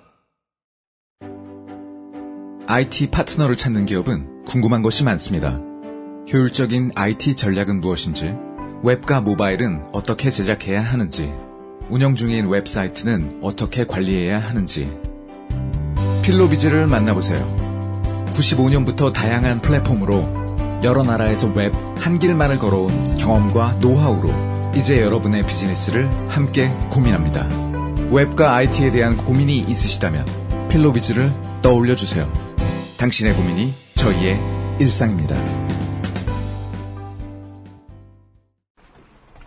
저희 잠깐 쉬는 시간에도 아까 소라님께서 이런 점을 지적을 해주셨는데 근데 이게 좀 흔히 있는 일입니다. 대한민국 언론이 외신을 전할 때 외신을 받아 쓰는 CNN을 받아 쓰다 보니 종종 오류와 오보도 있다. 아까 뭐 지적해 주신 거에 따르면 사살 안 됐는데 사살됐다고 얘기를 한 적도 있다. 뭐 그건 뭐 팩트 체크를 좀 더 해봐야 되겠습니다. 아, 하여간 오늘은 비교적 에, 심층 분석의 무게가 실립니다. 네. 뭐 내일 이 시간에 이제 본론에 다다를 수 있을 텐데 오늘은 여간에 다른 곳이 다루지 않았던 이야기들 좀 더 많이 이야기를 해보겠습니다. 범인 이야기를 좀 해보겠습니다. 먼저 이제 쿠아시 형제 이야기를 하게 될 건데요. 형 사이드와 동생 쉐리프. 맞습니다. 네. 그 중에서 동생인 쉐리프 쿠아시는 이미 이 사건 전에도 꽤 유명한 범인이었다고 합니다. 어, 유명해요? 네. 그러니까 당시에 이라크의 알카에다와 관계를 맺고 있던 뷔트 쇼몽 네트워크, 일명 파리 19구 네트워크의 일원으로 활동하다가 네. 어렸을 때요. 2005년에 시리아로 가기 전에 직전에 체포되어서 2008년에 징역 3년 집행유예 18개월형을 선고받았던 것으로 알려져 있습니다. 18개월 살았군요. 그러니까 2년 후에 2010년 알제리 무장 이슬람 그룹 출신 스메인 아이트 알리 벨카셈 이 사람의 탈옥 시도에 관여한 혐의로 다시 체포됐고요. 프랑스 내부의 일일 겁니다. 그죠? 네, 맞습니다. 예. 그러니까 벨카셈은 1995년에 파리 생미셸 지하철역에서 폭탄 테러를 저지른 혐의 등으로 2002년에 종신형을 선고받은 인물이었어요. 음. 그러니까 검찰이 여기에 대해서 이제 조, 조사를 하다가 결국 이제 쉐리프 쿠아시에 대한 수사를 중단하면서 4개월 만에 풀려났죠. 그러니까 사이드에 대한 이야기는 아까 말씀드렸지만 2011년에 예멘의 알카이다 조직에 가서 훈련을 받았다고 음. 나중에 밝혀졌죠. 근데 궁금한 건 이 사람들 출신이 그 출신이라고 말하는 게 좀 애매합니다만은 우리나라만 해도 출신이라는 단어로 그냥 퉁쳐버리면 되니까. 근데 진짜 이 사람이 본인이 태어난 고향 음. 은 프랑스 아닙니까? 네, 맞습니다. 파리 19구, 아, 19구에서 태어났습니다. 19구에서 성장을 했고요. 그리고 아까 말씀하신 뭐 일명 파리 19구 네트워크. 근데 이것도 파리 19구 즉 지역 이름을 담고 있잖아요. 그렇죠. 결국은 해외에서 밀수된 테러범이 아니란 얘기예요. 그렇죠. 그 나라 국민이잖아요. 음, 그렇죠. 네. 부모님은 알제리 출신이고요. 음. 그러니까는 이제 프랑스에 오셔서 네. 그러니까 살다가 그러니까 이 형제가 어렸을 때 사망을 해요. 네. 그러니까 우선 이야기를 해보면 그러니까 사이드 쿠아시 같은 경우는 1980년생, 네. 쉐리프 쿠아시는 1982년생입니다. 30대 중후반. 네. 초중반. 진짜요? 중반. 하여간 80년생, 82년생입니다. 그렇죠. 그러니까 이 형제는 파리 19구에서 태어나서 19구에서 자랐고요. 네. 이쪽 지역에 대해서 약간 이야기를 해볼까 해요. 네. 일단 파리 19는 파리의 북녘과 동녘을 중심으로 해서 여러 구와 접하고 있는 그러니까 작은 정도 그러니까 그렇게까지 작진 않지만 또 그렇게까지 크지는 않은 정도 규모의 구라고 이야기할 수 있습니다. 네. 파리에는 총 20구가 있어요. 20개 구가 있어요. 네.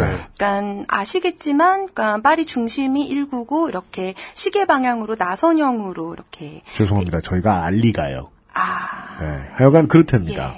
네. 하여튼 그렇습니다. 아시겠지만 서울은 센터에 중구가 있고요. 그리고 이렇게 그 구 이름을 숫자로 하는 것도 신기하지 않아요? 그러니까요. 네, 대학교처럼. 음. 아, 참고로 파리 1대학이 가장 좋은 대학은 아닙니다. 그러니까요. 누가 그런 소리를 하는 거예요? 저희 아빠가. 아, 그래요? 아까 소라님, 아버님, 따님은 실패하지 않았습니다. 네. 네. 하여간 뭐, 네. 예, 20개의 구가 있고요, 파리에는. 네.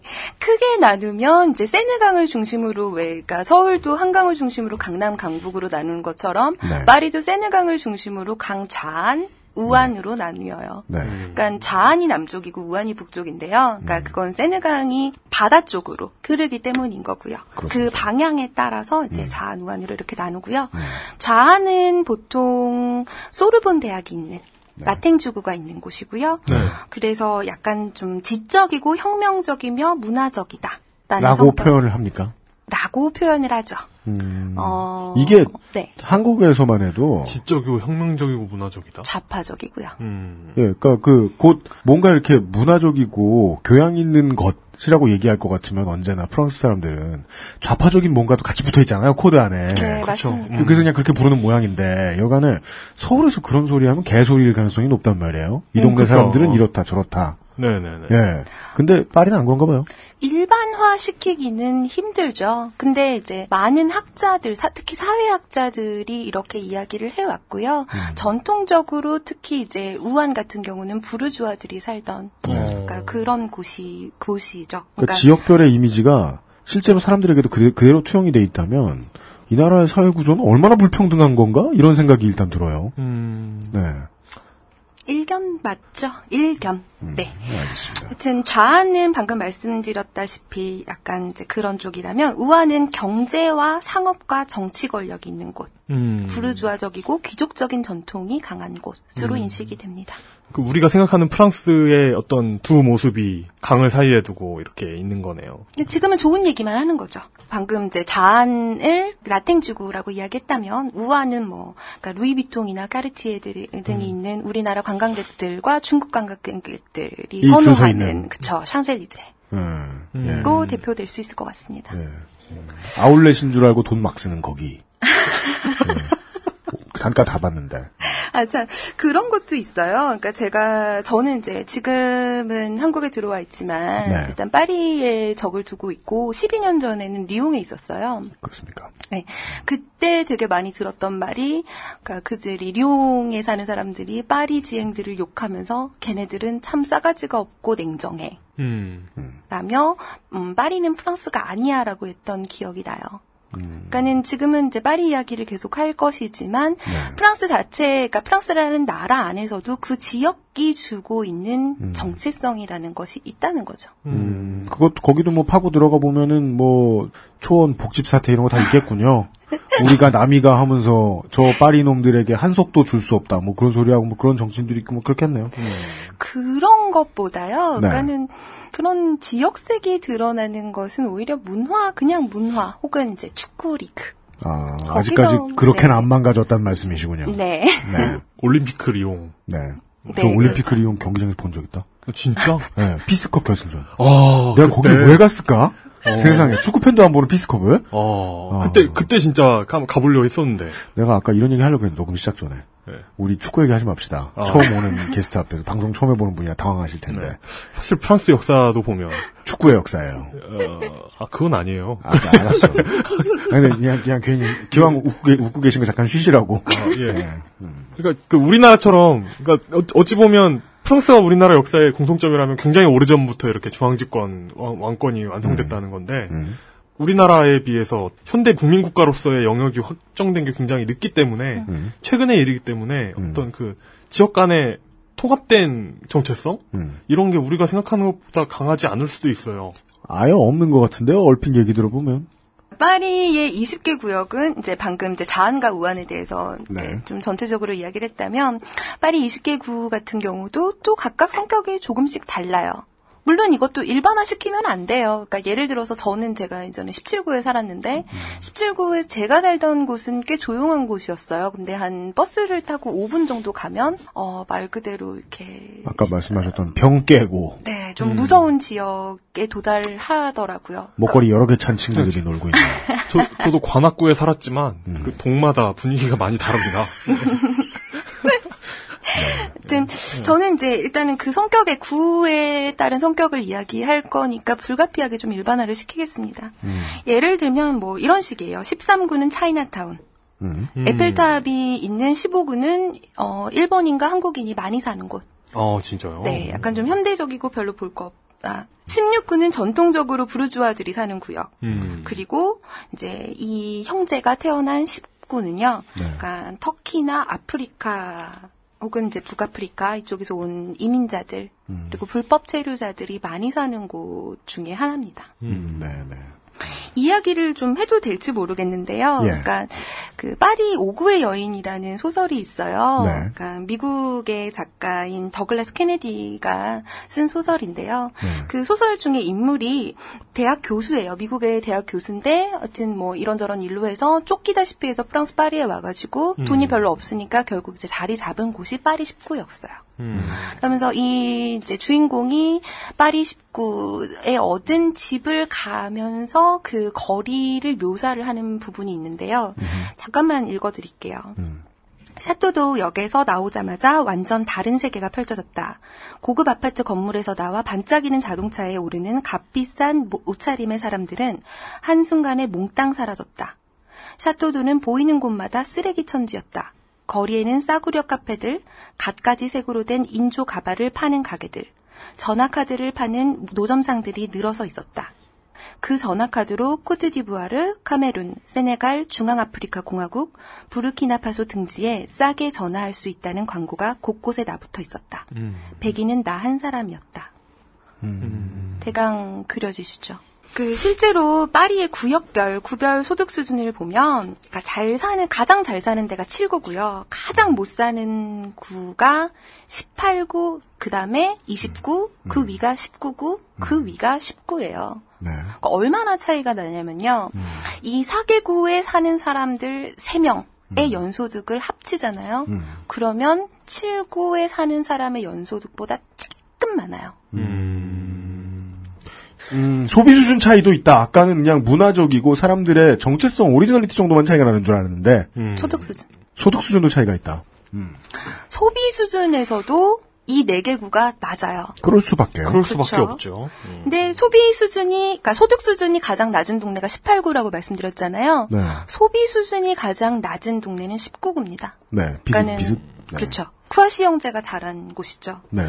이 곳이 어떤 곳이냐면요. 네. 그러니까 물론 또 일반화하면 안 됩니다만은 그래도 뭐 지역 전체의 낮은 소득은 그렇죠. 범죄율을 높이는데 가장 중요한 원인이 된다는 건 뭐 부정할 수 없으니까요. 그렇죠. 예. 예.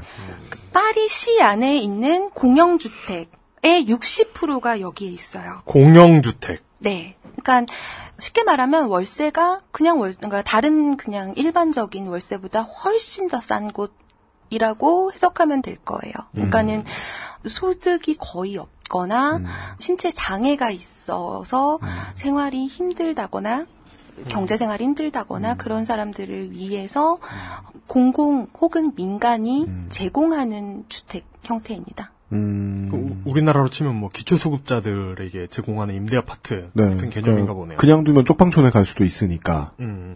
그러다 보니까 이제 각종 범죄 조직도 여기에 음. 이제 근간을 두고 있는 게 많고요. 자연스러운 귀결입니다. 그렇죠. 그래서 폭력 사건을 비롯해서 그러니까 파리의 다른 구에서는 상상하지 못할 각종 불법이 자, 자행되는 곳이 이곳입니다. 네. 그러니까 대표적으로는 뭐 뷔트쇼몽? 아까 방금 말씀드렸죠. 뷔트쇼몽 네트워크 19구역 네트워크. 그렇죠. 네. 어. 그 지역 19구 네트워크. 19구. 네. 아, 그 무슨 뭐, 뭐 오거리파 이런. 그러니까 셰리프 쿠아시가 활동을 했던 곳이겠죠 아마. 네. 쿠아시 형제가 활동했을 것으로 예상되는. 음. 그러니까 여기가 어떤 데냐면요. 그러니까는 파리에서 내가 뭘 도난당했어. 이게 어디선가 팔릴 거야. 그럼 거기인 거죠. 아, 작물도 거래되고. 네. 음. 위조 신분증이 필요하다. 음. 거기 가면 돼요. 음. 마약이 필요해. 거기 가면 돼요. 음. 그러니까 대강의 지금 분위기를 아시겠죠. 네. 음. 파리 지역에서 일어나는 각종 시끄러운 시위들이 일어나는 곳, 그러니까 의 무대도 이곳이고요. 시끄러운 조용한 시위라는 시위와 뭐- 구분되는 단어입니까? 시끄러운 시위라는 말은?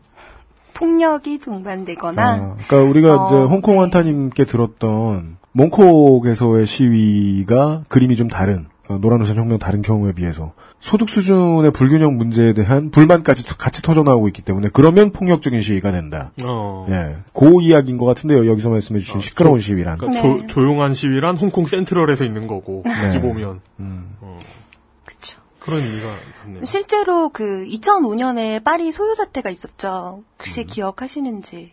2005년? 네, 파- 프랑스 전역에서 그 3주에 걸쳐서 있었던 자동차 불태우고 막 그랬던 사태. 소득 수준이 낮은 지역에서 어린아이 두 명이 감전사로 죽어요. 네. 그러니까는 경찰이 이제 불식 업무를 하고 있는 장면을 보고 이 가족이 도망가다가 네. 잘못돼서 아이 둘이 감전사를 당해서 죽죠. 어, 아이고. 고압에 손이 닿았군요. 그러니까 그 사건을 접하고 이제 그 동안의 차별과 배제를 겪어왔던 이민자 집단 한꺼번에 폭발했군요. 그렇죠. 그래서 프랑스 전역으로 퍼져 나가고요. 3주 정도에 걸쳐서 뭐 자동차가 불타고 전국적으로 약 1만 대의 차량이 방화 피해를 입었다고 합니다. 음. 그러니까 이때 이제 경찰 헌병 등 약 1만 명이 진압에 동원되었고 체포된 게 약 3천 명. 음. 그런 사건의 주요 무대가 되었던 곳도 파리 19구였습니다. 실제로 그 비투슈몽 쪽에 사는 한 학생의 이야기에 따르면 너무 시끄러워서 이중 창문을 닫아놔도 그 옆에 있는 친구랑 이야기하기가 힘들 정도라고 해요. 그 분 사시는 분이 여기 같았나 보네요. 뭐가요? 방음 수준. 아, 우리 마포 사무실하고 비슷한. 네네. 근데 우리 마포 사무실은 소음의 원인이 강변북로 제트기류잖아요. 그렇죠. 예. 근데 예. 이곳의 경우에는 그 저개발국에서 보통 보게 되는 경우인데 춥지 않은 나라에 거리에 사람들이 나올 일이 많다. 음. 이래저래. 그게 시위가 아니어도. 예. 그리고 불행하게도 이곳의 낮은 소득 수준이랑 소비 수준은 계속 진행돼 왔고 앞으로도 지속될 것 같습니다. 제일 신기한 게 그거예요. 오래전부터 어떤 구역의 정체성이 있었으면 그게 계속 유지되고 있다는 게. 네. 보통 불합리해 보이는 게 아닌데, 아닌데요? 멀리서 보기에는. 그렇죠. 그 러니까 여기에 이제 아는 사람, 그러니까 이민자들이 커뮤니티를 형성하는 과정 같은 경우는 그런 식인 거잖아요.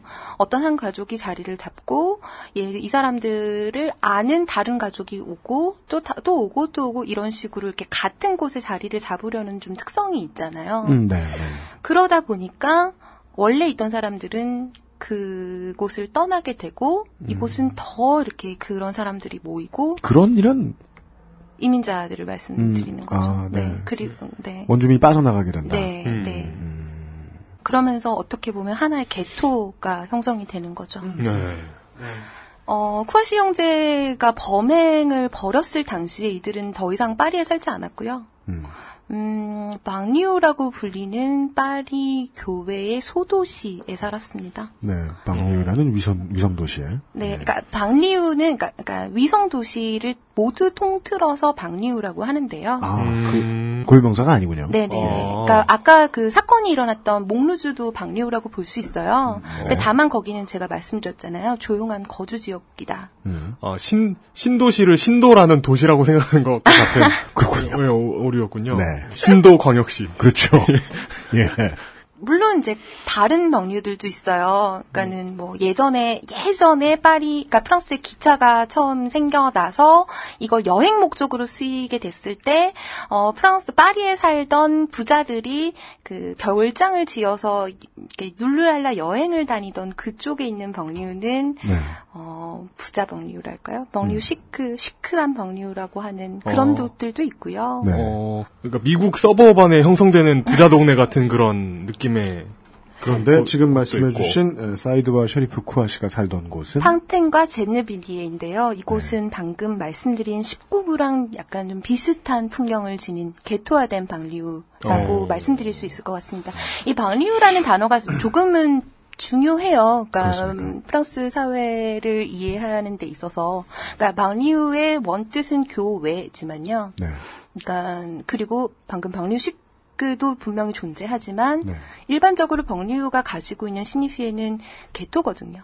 음. 그러니까 가난, 빈곤 이런 음. 것들이거든요. 아, 파리에 있는 혹은 파리 주변에 살고 있는 모든 사람들이 다 이해하고 있는 방류라는 단어의 기저에 깔린 의미는 밀려난 사람들 네. 음. 이 살고 있는 곳.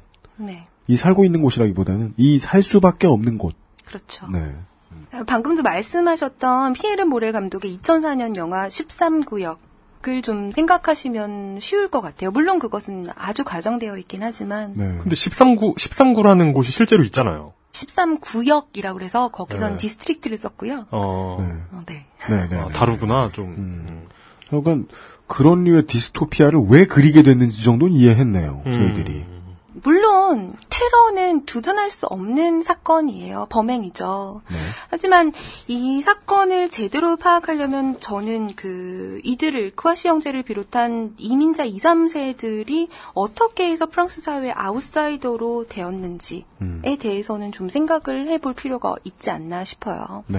음, 그래서 첫 번째로 그 어, 배경, 지역의 특성, 어, 그 사람이 거기에 살고 있다는 것만으로 얼마나 많은 것이 정의되는가. 음. 그 동네는 어, 우리나라보다 더 심하다. 요런 얘기 나눴던 것 같아요. 네, 맞습니다. 네. 이제 이민에 대해서 이민 정책 대해서 잠깐 이야기를 하고 싶은데요. 네. 프랑스 이민의 역사는 꽤 오래됩니다. 그러니까 1789년까지 올라가는데요. 네. 프랑스로의 이민 물결이 시작된 게 프랑스 대혁명 음. 이후거든요. 물론 그때는 이제 정치적 망명, 정치적인 이유에 의한 의미, 이민이 많았고요. 네. 1차 세계대전을 기점으로 하면 그때부터 이제 경제적인 이민이 활성화가 됩니다. 특히 1945년부터 1973년까지의 그러니까 프랑스의 경제가 가파르게 성장하던 그 기간에 이민이 경제적인 이민이 많이 생기죠. 그러니까 음. 이것은 당시 프랑스 사회의 요구에 의한 것이기도 했고요. 노동자가 많이 필요했다. 그렇죠. 21세기 대한민국이네요. 특히 이제 북아프리카의 삼국 알제리, 모로코, 튀니지 보통 maghrébin이라고 하는 이 국가에서 많이 와요. 왜냐하면 아, 이 그, 네. 그 지역이 예전에 마그레브 지역이었죠. 네. 고대. 고대. 우리가 읽는 책엔 마그레브라고 써 있죠. 예, 그죠. 네. 네, 식민지였잖아요. 네. 프랑스의. 식민지였기 때문에, 그러니까 일단은 언어를 이들은 프랑스, 프랑스어를 하고요. 네. 그러니까 교육이 프랑스어로도 이루어졌기 때문에, 네. 그리고 문화적인 충격이 상대적으로 적잖아요. 지리적으로도 여타 다른 국가보다는 좀 더 가까웠죠. 가깝죠. 예. 그래서 이들이 주로 경제적인 이민을 하게 됩니다. 근데 1973년에 오일 쇼크가 와요. 네. 그때부터는 이제 이민 정책이 바뀌어요. 그러니까 이전에는 와라 와라 와라 환영하던 프랑스가 네. 이제 문을 닫죠. 네. 어, 이미 이민 와 있는 사람들의 가족의 재결합을 목적으로 오는 것이 아닌 경우에는 제한하겠다가 음. 되는 거죠. 근데 이미 이제 그 이민의 물결이 끊기지는 않게 된 거죠. 네, 서로 사정이 달라졌죠, 이제는. 그렇죠. 그러면, 뭐, 그건 뭐, 어느 1세계라고 지들을 자칭하는 나라들이나, 그린카드의 장벽을 높였다고 해서, 들어오려는 사람이 줄어드는 건 아니, 어떤 모양이에요. 그렇죠.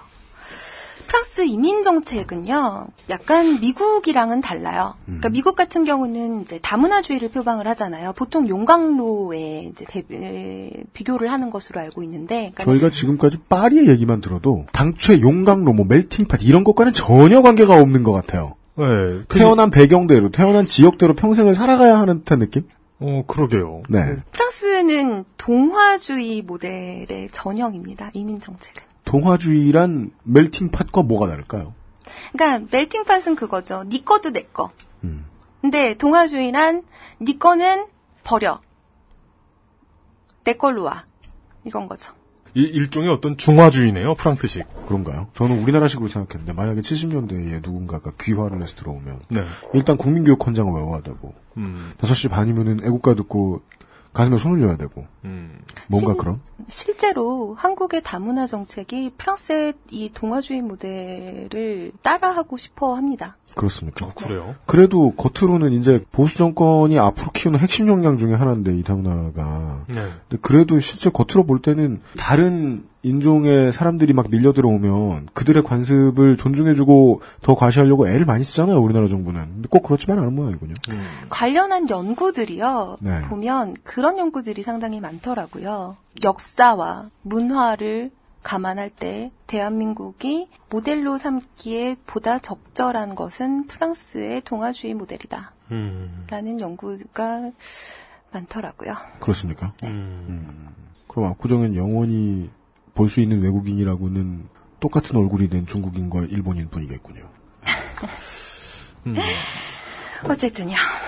뭐 축구 얘기하지 말자라고 했는데 사실 이런 모델이 그러니까 홍대선 씨께서 집- 그 저술하신 책이 있거든요. 축구에 관한 필독 책이 있어요. 선생이? 예. 네. 근데 그 책에는 그 말이 나오죠. 프랑스 대표팀을 봐라. 네. 저게 프랑스의 어떤 국가적 정체성이다. 네. 일단 지네딘 지단부터가 알제리 알제리계 이민- 자, 뭐 티에리 앙 1.5세 뭐 이런 네. 알고 있습니다. 티에리 앙리 뭐 네. 이런 그 굉장히 인종적으로 다양하잖아요. 네. 프랑스 대표팀은 음. 북아프리카 출신 그러니까 딱 보기에도 북, 북아프리카 출신 사람들이 되게 많고 음. 아랍계로 보이는 사람들도 많고 음.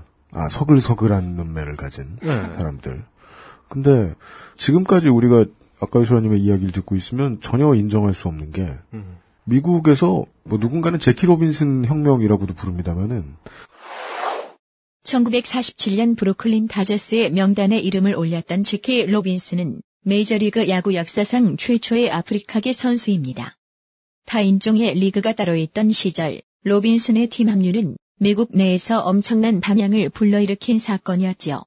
로빈슨은 은퇴 이후에도 인권운동에 헌신, 유색인종의 사회적 평등을 위해 여러 가지 업적을 남겼습니다. 1997년 4월 15일 로빈슨의 입단 50주년을 기념하여 메이저리그 전 구단이 그의 등번호 42번을 영구 결번하였고 그로부터 10년 후인 2007년부터는 경기에 나서는 전 구단의 선수, 코칭 스태프, 심판이 등번호 42번을 달고 뛰는 재키 로빈슨 Day가 정례화되었습니다. 재키 로빈슨이 메이저리그에 발을 들인 뒤에 니그로 리그와 메이저리그가 섞인단 말이죠. 결국 나중에. 음. 근데 그랬다는 것이 그 나라의 인종과 문화 정책 실패와 대체 무슨 상관인가 하는 생각은 들어요. 음. 저 나라 대표팀에 소수 민족 인종이 많이 보인다고 해서 뭘 성공했다는 증거가 될 수 있는가. 음.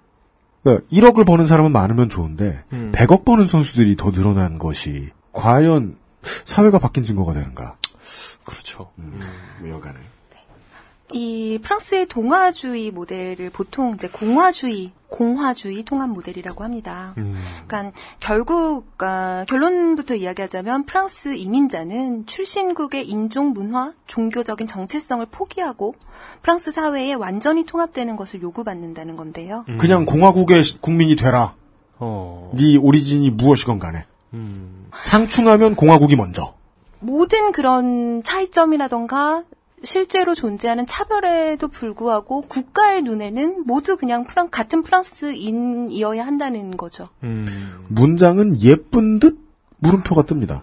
그러게요. 그러니까 프랑스라는 국가에 굴복하는 한 모두 평등하다는 그렇죠. 느낌이 드네요. 네, 네. 어떤 그 카란이면 코란에서 그 종교가 음. 국가로 바뀌는 듯한 그렇죠. 어, 국가가 종교를 대체하고 있는 듯한 공화국이라는 하렘 안에 우리 맛도 막 나간다. 어, 예, 이런 말을 자제합시다. 그, 그런 말을 예, 예. 네, 뭐 아시겠지만 프랑스에는 분명히 종교의 자유가 있고요. 네. 법적으로 정해져 있는 국교는 없습니다. 네. 그 무슨 종교를 가지든 공화국에 굴복하게만 한다면 예. 그런 거죠. 이용이 하나 물었습니다. 예. 그러니까 공화주의 통합 모델은 공화주의 가치, 그러니까 1789년 프랑스 대혁명 이후로부터 내려오는 이 가치에 기반을 두고 있습니다. 네. 잠시 소개를 하자면, 그러니까 이것은 이제 제5공화국 헌법 전문 1조에 나타나는 건데요. 프랑스는 단일하고 분리될 수 없는 비종교적이고 민주적이며 사회적인 공화국이다. 프랑스는 출신, 인종, 종교의 구분 없이 모든 시민이 법 앞에서 평등함을 보장한다. 이게 프랑스 법의 특징입니다. 근데 이게 굉장히 뭐예요? 굉장히 길죠, 문장이. 구분 없이라는 말이 오늘날에는 일단 하대하고로 바뀌어 나타난 하대 네. 하대하고 일단 이쪽으로 와라. 네. 이렇게 되는 거죠. 네. 프랑스인들과 같아진다. 기존의 프랑스인들과 같아진다라는 건 어떻게 보면 되게 좋은 말로 들려요. 네. 그리고 이 공화주의 가치라는 것도 프랑스라는 국가가 추구하는 가장 큰 가치 중에 하나이고요. 네. 이 이상이 그- 사실은 실현되면 참 좋을 것 같은데, 실현된 걸로 어떤 나라 사람들은 외국 사람들은 알고 있고요. 근데 현실은 그게 아니라는 거죠. 그러니까는 출신이 그러하기 때문에 기존에 살고 있던 프랑스인들과 다른 대접을 받는다는 게 문제인 거죠. 네. 이거를 고용, 교육, 주거 부분에서 이제 말씀을 좀 드리고 싶은데요. 네. 일단 교육 부분에 대해서 말씀을 드리면 예상하실 수 있다시피 네. 이들의 교육 수준은 상당히 낮습니다. 알제리 특히 알제리 출신 이주민의 15세 이상의 70.8%가 네. 어떠한 학위도 없거나 초등학교만 졸업했다고 합니다. 음, 어떤 학위도 없다는 건 그냥 초등학교도 안 다닌 무학. 그렇죠. 음. 프랑스 통계청에 따르면 2013년에 프랑스 인구 전체에서 어떤 학위도 없거나 초등학교만 졸업한 사람은 24.3%예요. 배 이상 3배? 세배에 가 차이가 입각합니다. 나죠. 그렇죠. 국민의 어떤 인종만 이렇게 교육 복지의 혜택을 못 받았다는 건 뭔가 크게 실패네요. 그렇죠. 그리고 현재 대학을 마치고 직업 전선에 있는 것으로 이제 예상할 수 있는 25세에서 49세 사이의 프랑스인 중에서는 중고등학교 졸업 이상의 학력을 지니고 있는 사람들이 58.4%예요. 근데 이쪽은 30%가 안 된다. 그렇다는 거죠. 심각한 부분이죠. 그러니까 이렇게 설명을 해보면 어떨까 싶어요. 그러니까는 이민자 부모가 있어요. 이민자 부모들은 프랑스에 와서 일단은 살아야 되니까 일을 하는데 집중을 하겠죠. 그러다 보니까 자녀의 교육에 신경을 제대로 잘 쓰지 못하거나 혹은 잘 쓴다 해도 그 문화적 차이와 사회적 차이를 극복하기가 너무 힘든 거죠. 그러다 보니까 자녀들은 학교에 가서는 프랑스적인 가치를 배우고 집에 와서는 부모의 고국의 문화를 습득해요. 네. 그 안에선 분명히 간극이 발생하기 마련이고 네. 그러한 문화적인 간극이 있는 학생을 학교에서는 또 받아들이기가 힘들었을 거예요. 그러니까 힘들었을 거라고 받아들여주면 그때부터 문제가 시작이네요. 원래대로면 다 섞여야 되는데.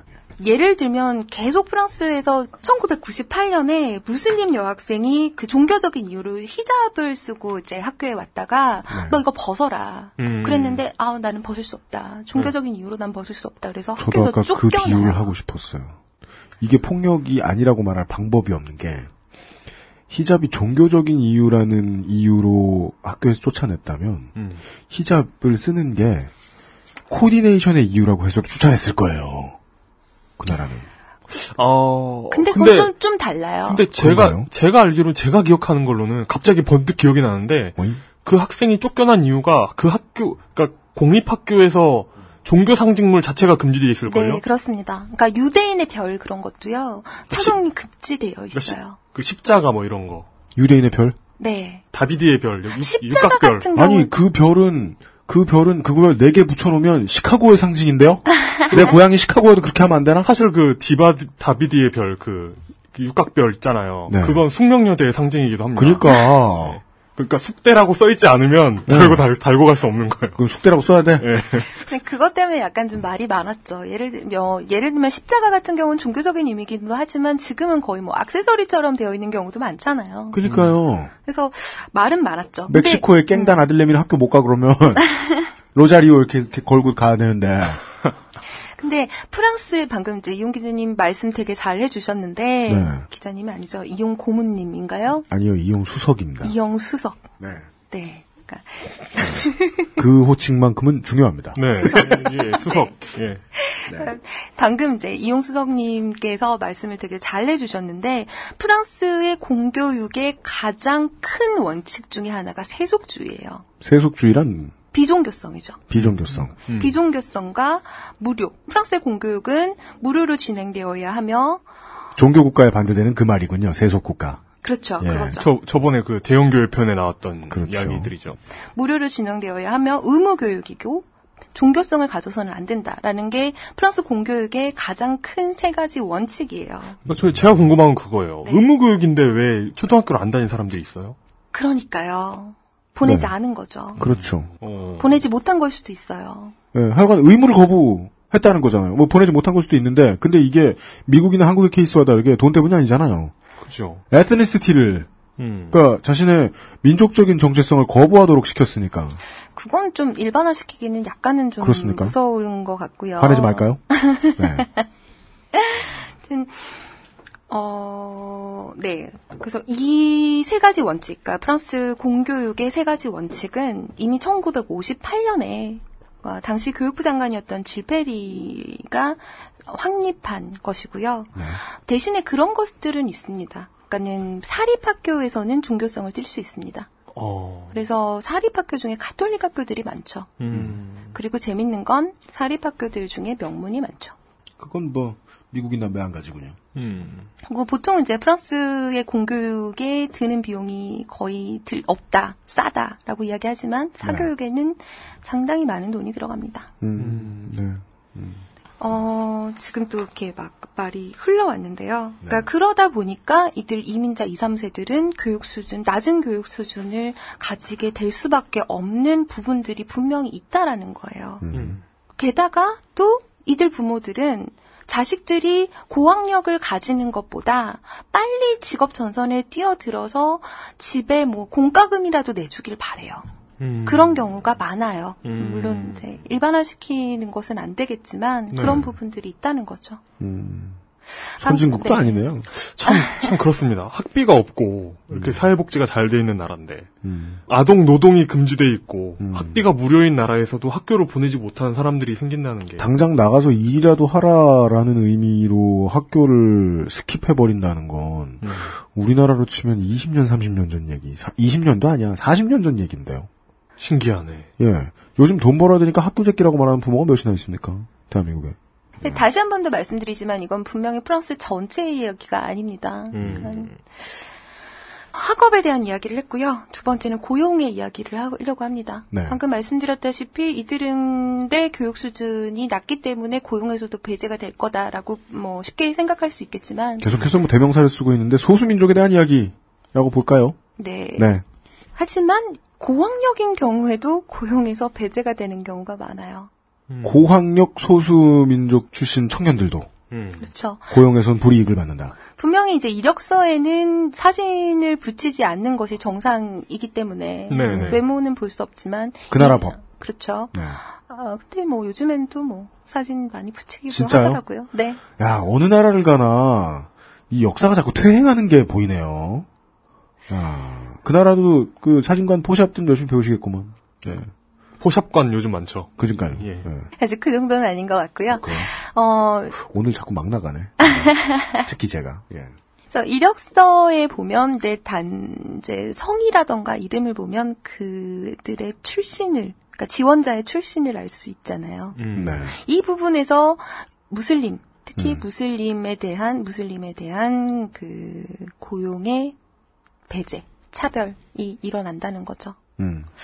실제로 통계를 아 이건 통계가 아니고 조사가 있었는데요. 프랑스 라디오 RFI RFI라고 하는데요. 예, 2013년 조사에 따르면 프랑스 전역의 모든 전체에서 10명 중 3명이 구직이 있어서 다른 기타 요소, 그러니까 성별, 출신, 관습, 성적 지향성, 나이 뭐 이런 것 때문에 차별을 경험했다라고 이야기를 해요. 네. 그런데 2006년 약간 이제 그 시기는 다르긴 하지만 2006년에 파리 일대학 사회학과 교수의 연구 결과 이력서를 넣었는데 이름이나 성을 통해서 지원자의 출신을 알 수 있는 경우에 그렇죠. 예, 그런 경우가 있죠. 그러니까 프랑스 고유의 이름이나 성을 지니고 있는 지원자에 비해서 그렇지 않은 지원자들이 서류 심사를 통과하는 확률이 3분의 1밖에 되지 않는데요. 말씀해주신 프랑스 고유라는 말이 상당히 고약하군요. 그죠? 네, 고약합니다. 근데 다른 표현으로 하기가 힘들, 힘드네요. 어떤 네. 표현을 사용해야 할지 모르겠어요. 네. 음.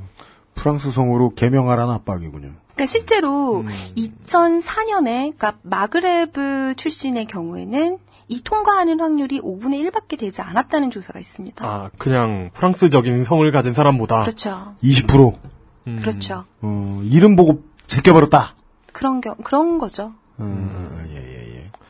이름 보고 제꼈다기보다는 그 이름이 있으니까 왠지 아래, 아래 있는 그런 것이 안 좋아 보이는 그런. 음, 그렇죠. 효과. 네. 제가 고용주가 되지 않아서 뭐 확실하게는 말씀드릴 수 없겠지만 통계는 이러합니다. 그러니까 실제로 제 친구 중에 한 친구가 그러니까 어머니는 프랑스인, 그러니까 국적이 프랑스인이었고 그럼 본인은 아빠 성이시겠네. 아버지는 이라크에서 아, 친구분이. 오신 네. 네. 그런 친구가 있었어요. 그러니까 이 친구는 프랑스인이죠. 음, 그리고 아버지는 교수이시고 기자이시고 상당히 높은 학력을 가진 이제 그런 분이 없는데도 불구하고 당최 뭔 상관이겠느냐 그게. 그렇죠. 네. 이 친구를 이름을 지을 때 어머니가 되게 어, 주장을 하셨어요. 성, 얘 이러면 안 된다. 성은 바꿀 수 없으니까 그럼 이름. 이름이라도 네. 프랑스 고유의 이름으로 하자. 마리를 넣었죠. 마, 마리를. 네. 그러니까 원래 이 친구의 이름을 다른 걸로 하고 싶어 하셨어요. 아버지께서는 음. 약간 좀 그쪽 이름. 그러니까 그 이라크가 출신이니까. 근데 그럴 수 없다.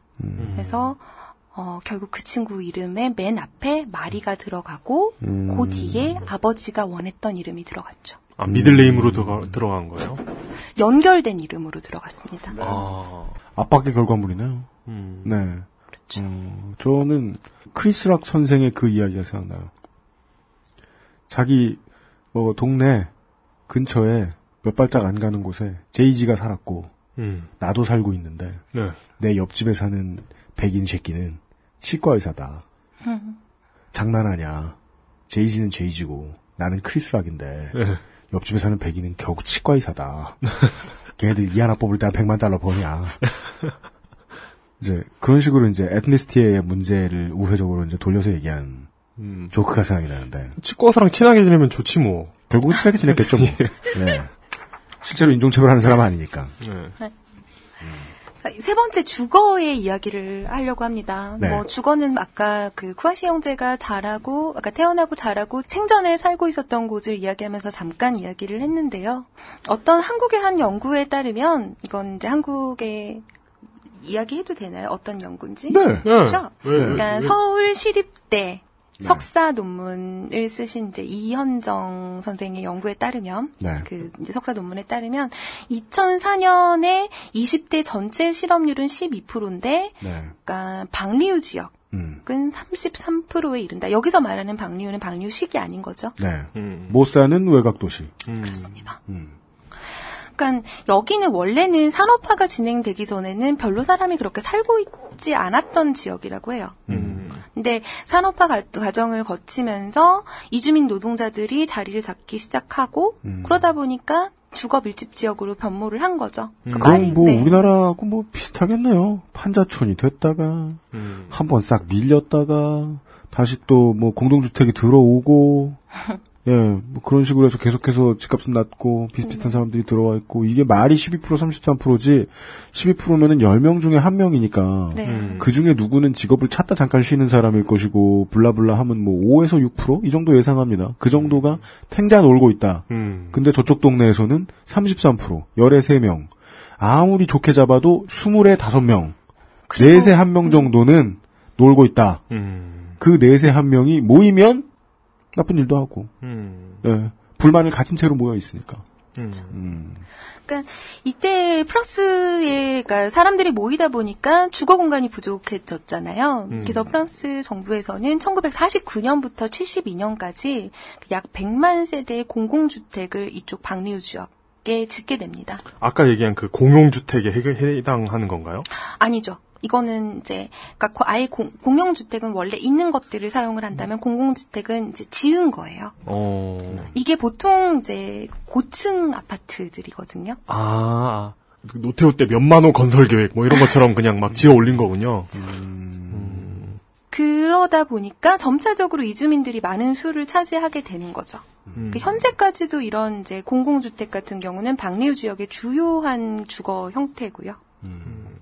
그러니까 근데 처음에 이 공공주택을 지을 당시에는 뭐 중산층도 많이 살았다고 합니다. 가격 조건이 유리하고 그냥 텅 빈 신도시니까 누구든 들어왔을 텐데. 그렇죠. 뭐 그냥 짧게 줄여 말하면 몇십 년 뒤에는 거기 있을 사람만 남아있게 되더라. 그런 거죠. 그랬더니. 게다가 그 중산층들은 잠깐 뭐 다른데 집 사서 가기 전에 잠깐 머무르는 곳 음. 정도로 인식을 했다면 이들은 그러니까 이주민들은 들어와서 나갈 수가 없게 되는 거죠. 그렇죠. 나갈 수 없는 사람들만 남아 있게 된. 그렇죠. 그렇게 되겠군요.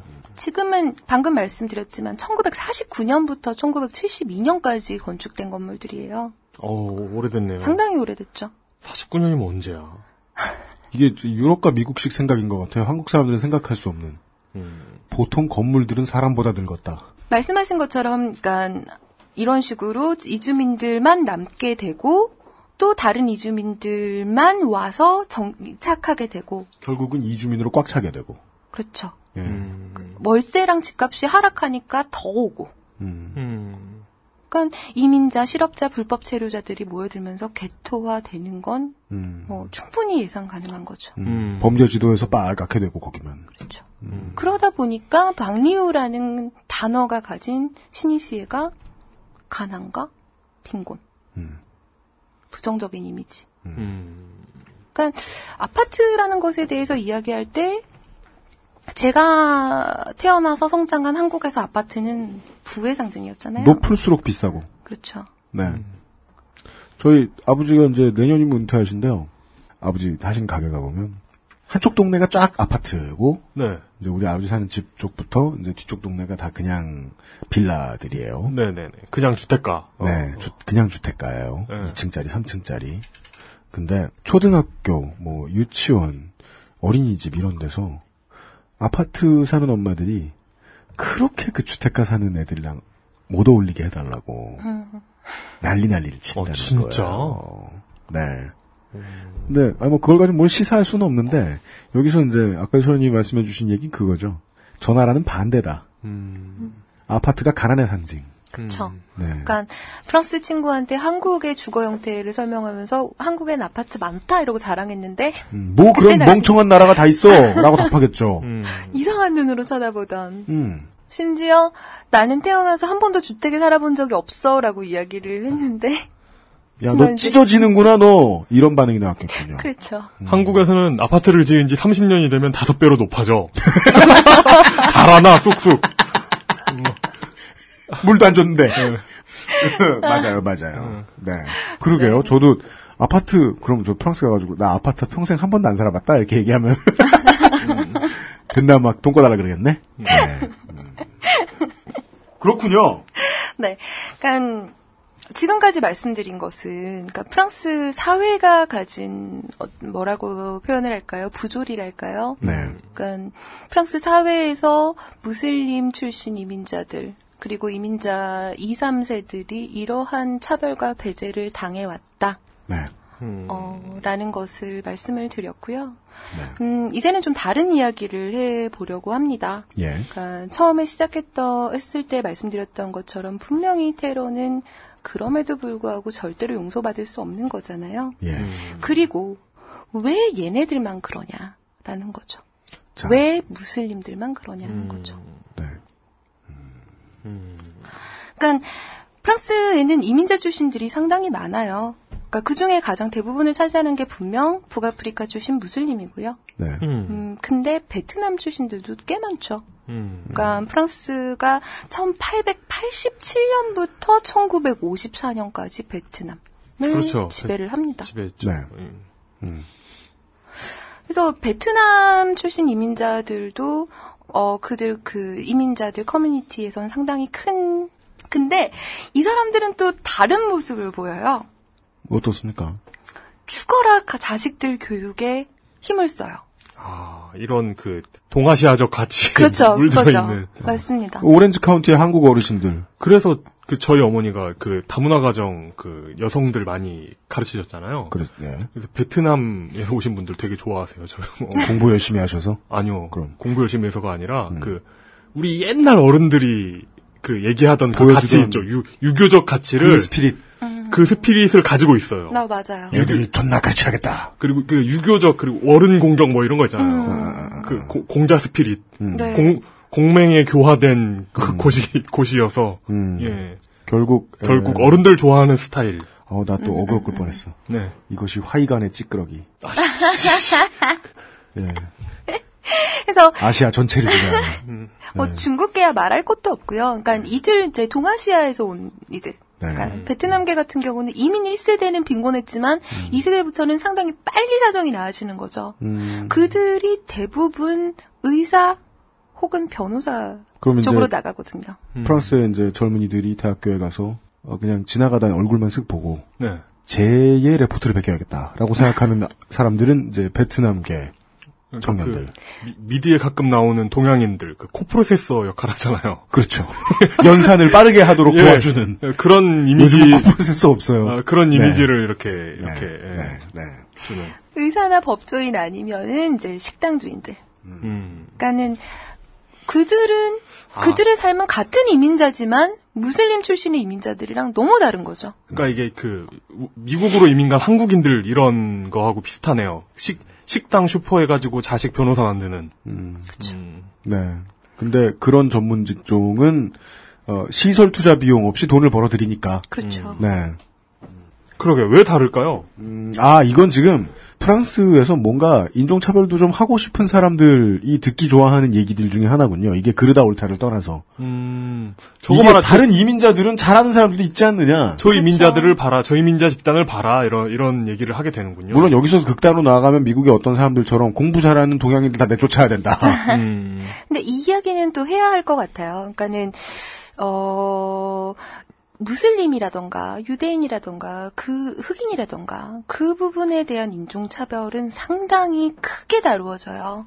음. 반면에 아시아계에 대한 인종차별은 또 별로 크게 다루어지지 않고 그들도 그냥 아무렇지도 않게 인종, 그런 인종차별적인 발언들을 해요. 음. 그 말은 즉슨 뭐냐면요. 거기에 대한 논의가 형성되어 있지 않다는 거기도 하거든요. 네, 유럽과 호주가 아직 미개한 분야죠. 네. 제가 말씀드리고 싶었던 건 그런 거죠. 사, 프랑스 사회만이 문제가 아니다라는 걸 말씀드리고 싶었던 거고요. 음, 아프리카 출신의 이민자 2세, 3세들에게도 어, 비난은 돌아갈 수도 있다. 그렇죠. 네. 어, 비난을 돌아가야 하는 부분이기도 하고요. 그 프랑스 사회가 비난받아야 하는 부분이 분명히 있고 사회적인 부분에서 그 개인적으로도 분명히 비난을 받아야 하는 부분들이 있다라고 생각은 합니다. 그리고 프랑스 정부의 보조금 이야기도 해야 하는데요. 그러니까 실제로 많은 사람들이 이걸 가지고 북아프리카 출신 이민자들을 조롱을 했어요. 그러니까 이거는 확인되지 않은 루머인데요. 네. 그러니까 프랑스에는 그 가족 보조금이라는 것이 있습니다. 그러니까 뭐 실업수당도 있고 뭐 주택 보조금도 있고 여러 가지 그런 사회보장 제도가 있잖아요.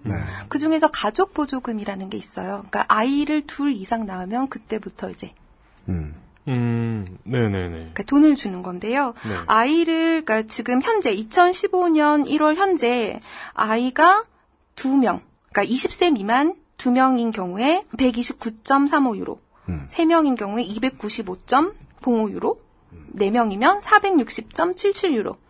그 이상 자녀에게는 한 명당 한 명이 더 많을수록 뭐 165.72유로씩을 줘요. 거기다 이것만 있는 게 아니에요. 가족 수당에는 여러 가지가 있는데 지금 저는 이제 하나 예를 들어서 말씀을 드린 거고요. 그러니까 어떤 루머가 있었냐면 무슬림 같은 경우는 여러 명의 한 남자가 여러 명의 부인을 데리고 살 수 있잖아요. 예. 그러다 보니까 예를 들어서 뭐 첫째 부인은 본토에 내버려 두고 둘째 부인이랑 약간 생식 능력이 보다 활발하고 남자가 보기에 보다 예쁜 음. 어, 루머니까 좀 이해해 주시기 바랍니다. 그러니까 둘째 부인 혹은 셋째 네. 유머라고요? 부인을 네. 루머라고요. 깜짝이야. 그냥 프랑스로 데리고 어, 와서 이런 이런 얘기 유머로 하면 진짜 개저씨하네요. 개콘 맛. 예. 네. 루, 루머라니까 다행이네요. 데리고 와서 아이들을 막 낳아요. 예. 네. 보조금이 팽팽 놀 만큼 나온, 나왔던 거예요. 음. 그래서 아, 충분한 정도였다고. 네, 뭐, 그, 루머는 그런 루머도 있었죠. 뭐, 차를 몰고 다니고, 뭐 좋은 집에서 좋은 차를 몰고 다니고, 일도 안 하고. 음. 아, 그냥 차가 아니라 좋은 차. 좋은 차. 그러면서 뭐, 그, 본토에도 돈을 보내는 애들이 있다. 뭐 이런 얘기들이. 아, 그냥 마냥 악의적인 소문이네요. 아, 그러니까 충분할 수도 있다. 요건 알겠어요. 근데 그 정도를 전달하기 위해서 이야기를 부풀리는 사람들 있잖아요. 얼마 전에 한동안 화제가 됐었죠. 오늘의 유머에 나, 처음에 나왔던 그 대체 누가 올 언놈의 우유, 우유 가 욕먹을 일은 아니에요. 그 이자스민법과 관련한 거. 음. 어, 그거 그- 있지도 않은 내용들, 법안의 내용들을 부풀려서 이야기하면서 죄를 짓지 않은 모두를 다 욕먹게 만들었죠. 음. 소수민족의 미국하고 자꾸 비교를 하게 되는데 이제 소수민족이 개토를 형성할 수밖에 없는 슬럼가를 형성할 수밖에 없는 원인을 아까 아까 이소라님이 설명을 해주셨는데 그렇게 돼서 범죄율도 높아지고 그러면 남자들이 자꾸 집을 나갑니다 어른 남자들이 죽기도 잘 죽고요 음, 네. 살아 있어도 직업을 잘 구하기가 힘들고요 음. 그래서 가장 노릇을 못해요 음. 돌아다녀 때로 돌아다니면서 막 하고 술 먹고 어서 누구 때려가지고 돈 벌어올까 겨우 그 정도 그렇죠. 근데 그런 상황이면 편모스라가 많죠 아이들이 음. 엄마가 죽어라 애를 키우는 경우가 많죠. 음. 그럼 그런 사람들한테 이 짓궂고 고약한 일부 여론이 복지의 여왕이다. 라는 딱지를 붙여요. 그럴 수밖에 없어서 복지의 수혜 대상이 될 수밖에 없는 사람들인데. 음, 뭐, 저는 지금 그런 얘기 좀 들은 것 같기도 하고. 뭐, 제가 자꾸 해석 안 한다고 해놓고 막 때려요. 네. 근데 이런 게 뭐 그 뭐 무슬림들만의 문제다. 그렇게 막 그 개토를 형성하고 범죄자 집단이 생기고 이런 거 있잖아요. 음. 그런 게 아니라는 건 대부 시리즈를 보시면 잘 알 수 있습니다. 왜요? 이탈리아 사람들이 어쨌길래요? 이탈리아 사람들이 거기서 그러고 있는 거잖아요. 음. 개토를 형성하고 직장을 못 구하고 범죄 집단을 가담하고 음. 쏴 죽이고 그런 걸 하고 있는 거잖아요. 네. 그러니까 인종의 문제가 아니라는 아, 물론 거죠. 지금 아까 인종이나 종교의 문제가 아니라 예, 베트남 사람들이 우월하다고 얘기하고 있는 것도 아니에요. 네. 예, 다만 이제 어 결국은 국가 전체가 모든 인종들을 다 어떻게든 비슷하게 성공하고 비슷하게 교육받도록 품었어야 됐는데 못 그랬다. 네. 그랬으면 그 사회에 영양 부족의 문제가 있는데 음. 사회가 영양이 부족하다고 해서 어 그럼 부족하니 완전 포기하자. 그건 좀 아니고 그렇다면 해석은 해야 될 거 아니에요. 네. 어떤 인종과 어떤 민족의 사람들 구성원들은 어, 왜 성공을 하지 못하는가? 그 정도는 해석 못하더라도 뭐 수치 정도는 보여주는 건 문제가 없다. 봤더니 들여다봤더니 북아프리카 출신 무슬림의 민족의 국민들이 좀더 복지 혜택을 많이 가져가더라. 그것은 프랑스 여론 내에서도 눈칫밥 좀 먹게 되는 음. 상황인 것 같다는 얘기인 것 같아요. 그러니까 프랑스 사회에서 그러니까 그들은 약간 좀 극우스럽다고 할까요? 그런 시선을 가지고 있는 사람들은 그런 얘기를 하죠. 그러니까 프랑스 사회에서 받을 혜택을 다 받아놓고 왜 나중에 와서 딴소리냐? 라는 얘기를 하기도 하죠. 음. 다시 또 사회 쪽으로 귀결되는 것 같은데. 네. 어, 그래서 어렵네요.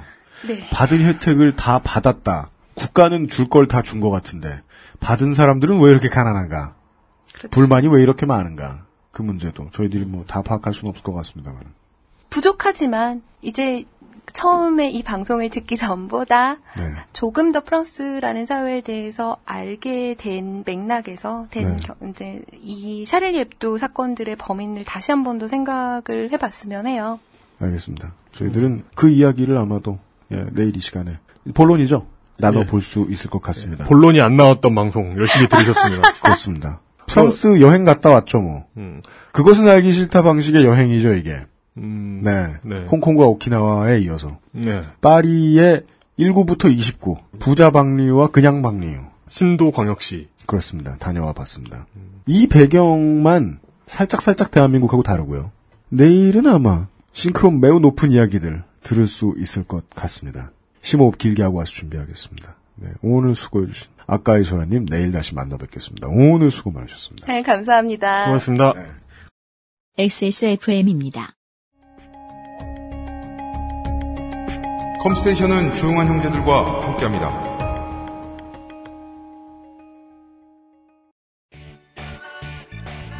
언제까지나 마지막 선택. 아로니아 진. 젊은 남자라고 머리카락 고민 없는 거 아니잖아. 그래도 명색이 남친인데 맨날 모자만 씌울 수 있나. 그래서 내가 비장에 선물을 했지. 갑자기 확 좋아진 건 아니어도 얼굴은 정말 밝아졌어. 차이가 느껴지나 봐. 빅그린 투쓰리 약산성 샴푸. 빅 그린 sulfate free. 제가 이제 오늘 아까이 소라님의 원고를 저 이제 방송 들어오기 전에 에, 아침부터 좀 읽다가 만족스러웠던 점은 제가 자꾸 중간중간에 견해를 집어넣어가지고 분위기가 산통이 깨지긴 했는데 견해가 별로 없어서 좋았어요. 제가 아까 얘기했죠. 호주와 유럽의 경우만 해도 똑같이 인종차별을 어, 인종차별에 대해 반대의 목소리를 높이는 것 같고 그 문제에 대한 경험을 어, 동아시아보다 먼저 했던 것 같은데도 불구하고 어, 동양인들은 그렇게 죽도록 차별하잖아요. 그죠. 동양이라 그러지 말까? 동아시아인들을 죽도록 차별하잖아요. 그 문제에서 아직 미개하다고요. 근데 저뭐 누차 얘기했지만 그 문제 미개한 걸로 따지면 아 대한민국 거의 어, 세계에서 제일이기 때문에 아, 저는 그런 생각이 듭니다. 그러니까 우리나라는 아직 그 인종적 구성이 다양한 나라는 아닙니다. 뭐 다문화 사회 뭐 어쩌고 뭐 얘기하지만 네. 그런데 아까 그 아파트와 그냥 일반 주택가 얘기도 하셨잖아요. 네. 그러니까 이렇게 정말 너무나 차별을 원하는 국민들에게 네. 그나마 민족적 단일성이라도 있기에 망정이지 인종 구성 다양해지면 말도 못하겠구나 하는 생각이 들었습니다. 그렇습니다. 저는 이제 여기에서 에, 우리나라 에, 꼴통파 우파라고 못 부르죠 이제. 예. 쥐파. 네, 우리나라 에, 꼴통 정치인들과 목소리를 함께 하게 됩니다. 문제는 경제다. 아, 그건 거, 부할 수가 없네요. 예. 네. 부정할 수가 없는. 어, 이 문제 해결 안 하고 그냥 내버려두면 사람들은 하다 하다가 내 아들 딸이나 우리 엄마 아빠 배우자와도 나를 차별하려 그럴 겁니다. 어, 만인의 만인에 대한 투쟁의 원인은 뭐 요즘 같은 사회에서는 경제 말고 무엇이 있겠는가 하는 생각은 듭니다. 다른 원인 또 없는지 내일 이 시간에 조금 더 파고 들어가 보겠습니다. 유현수의 책임 프로듀서와 이용 수석 상임 수석이었습니다. 수고하셨습니다. XSFM입니다. I D W K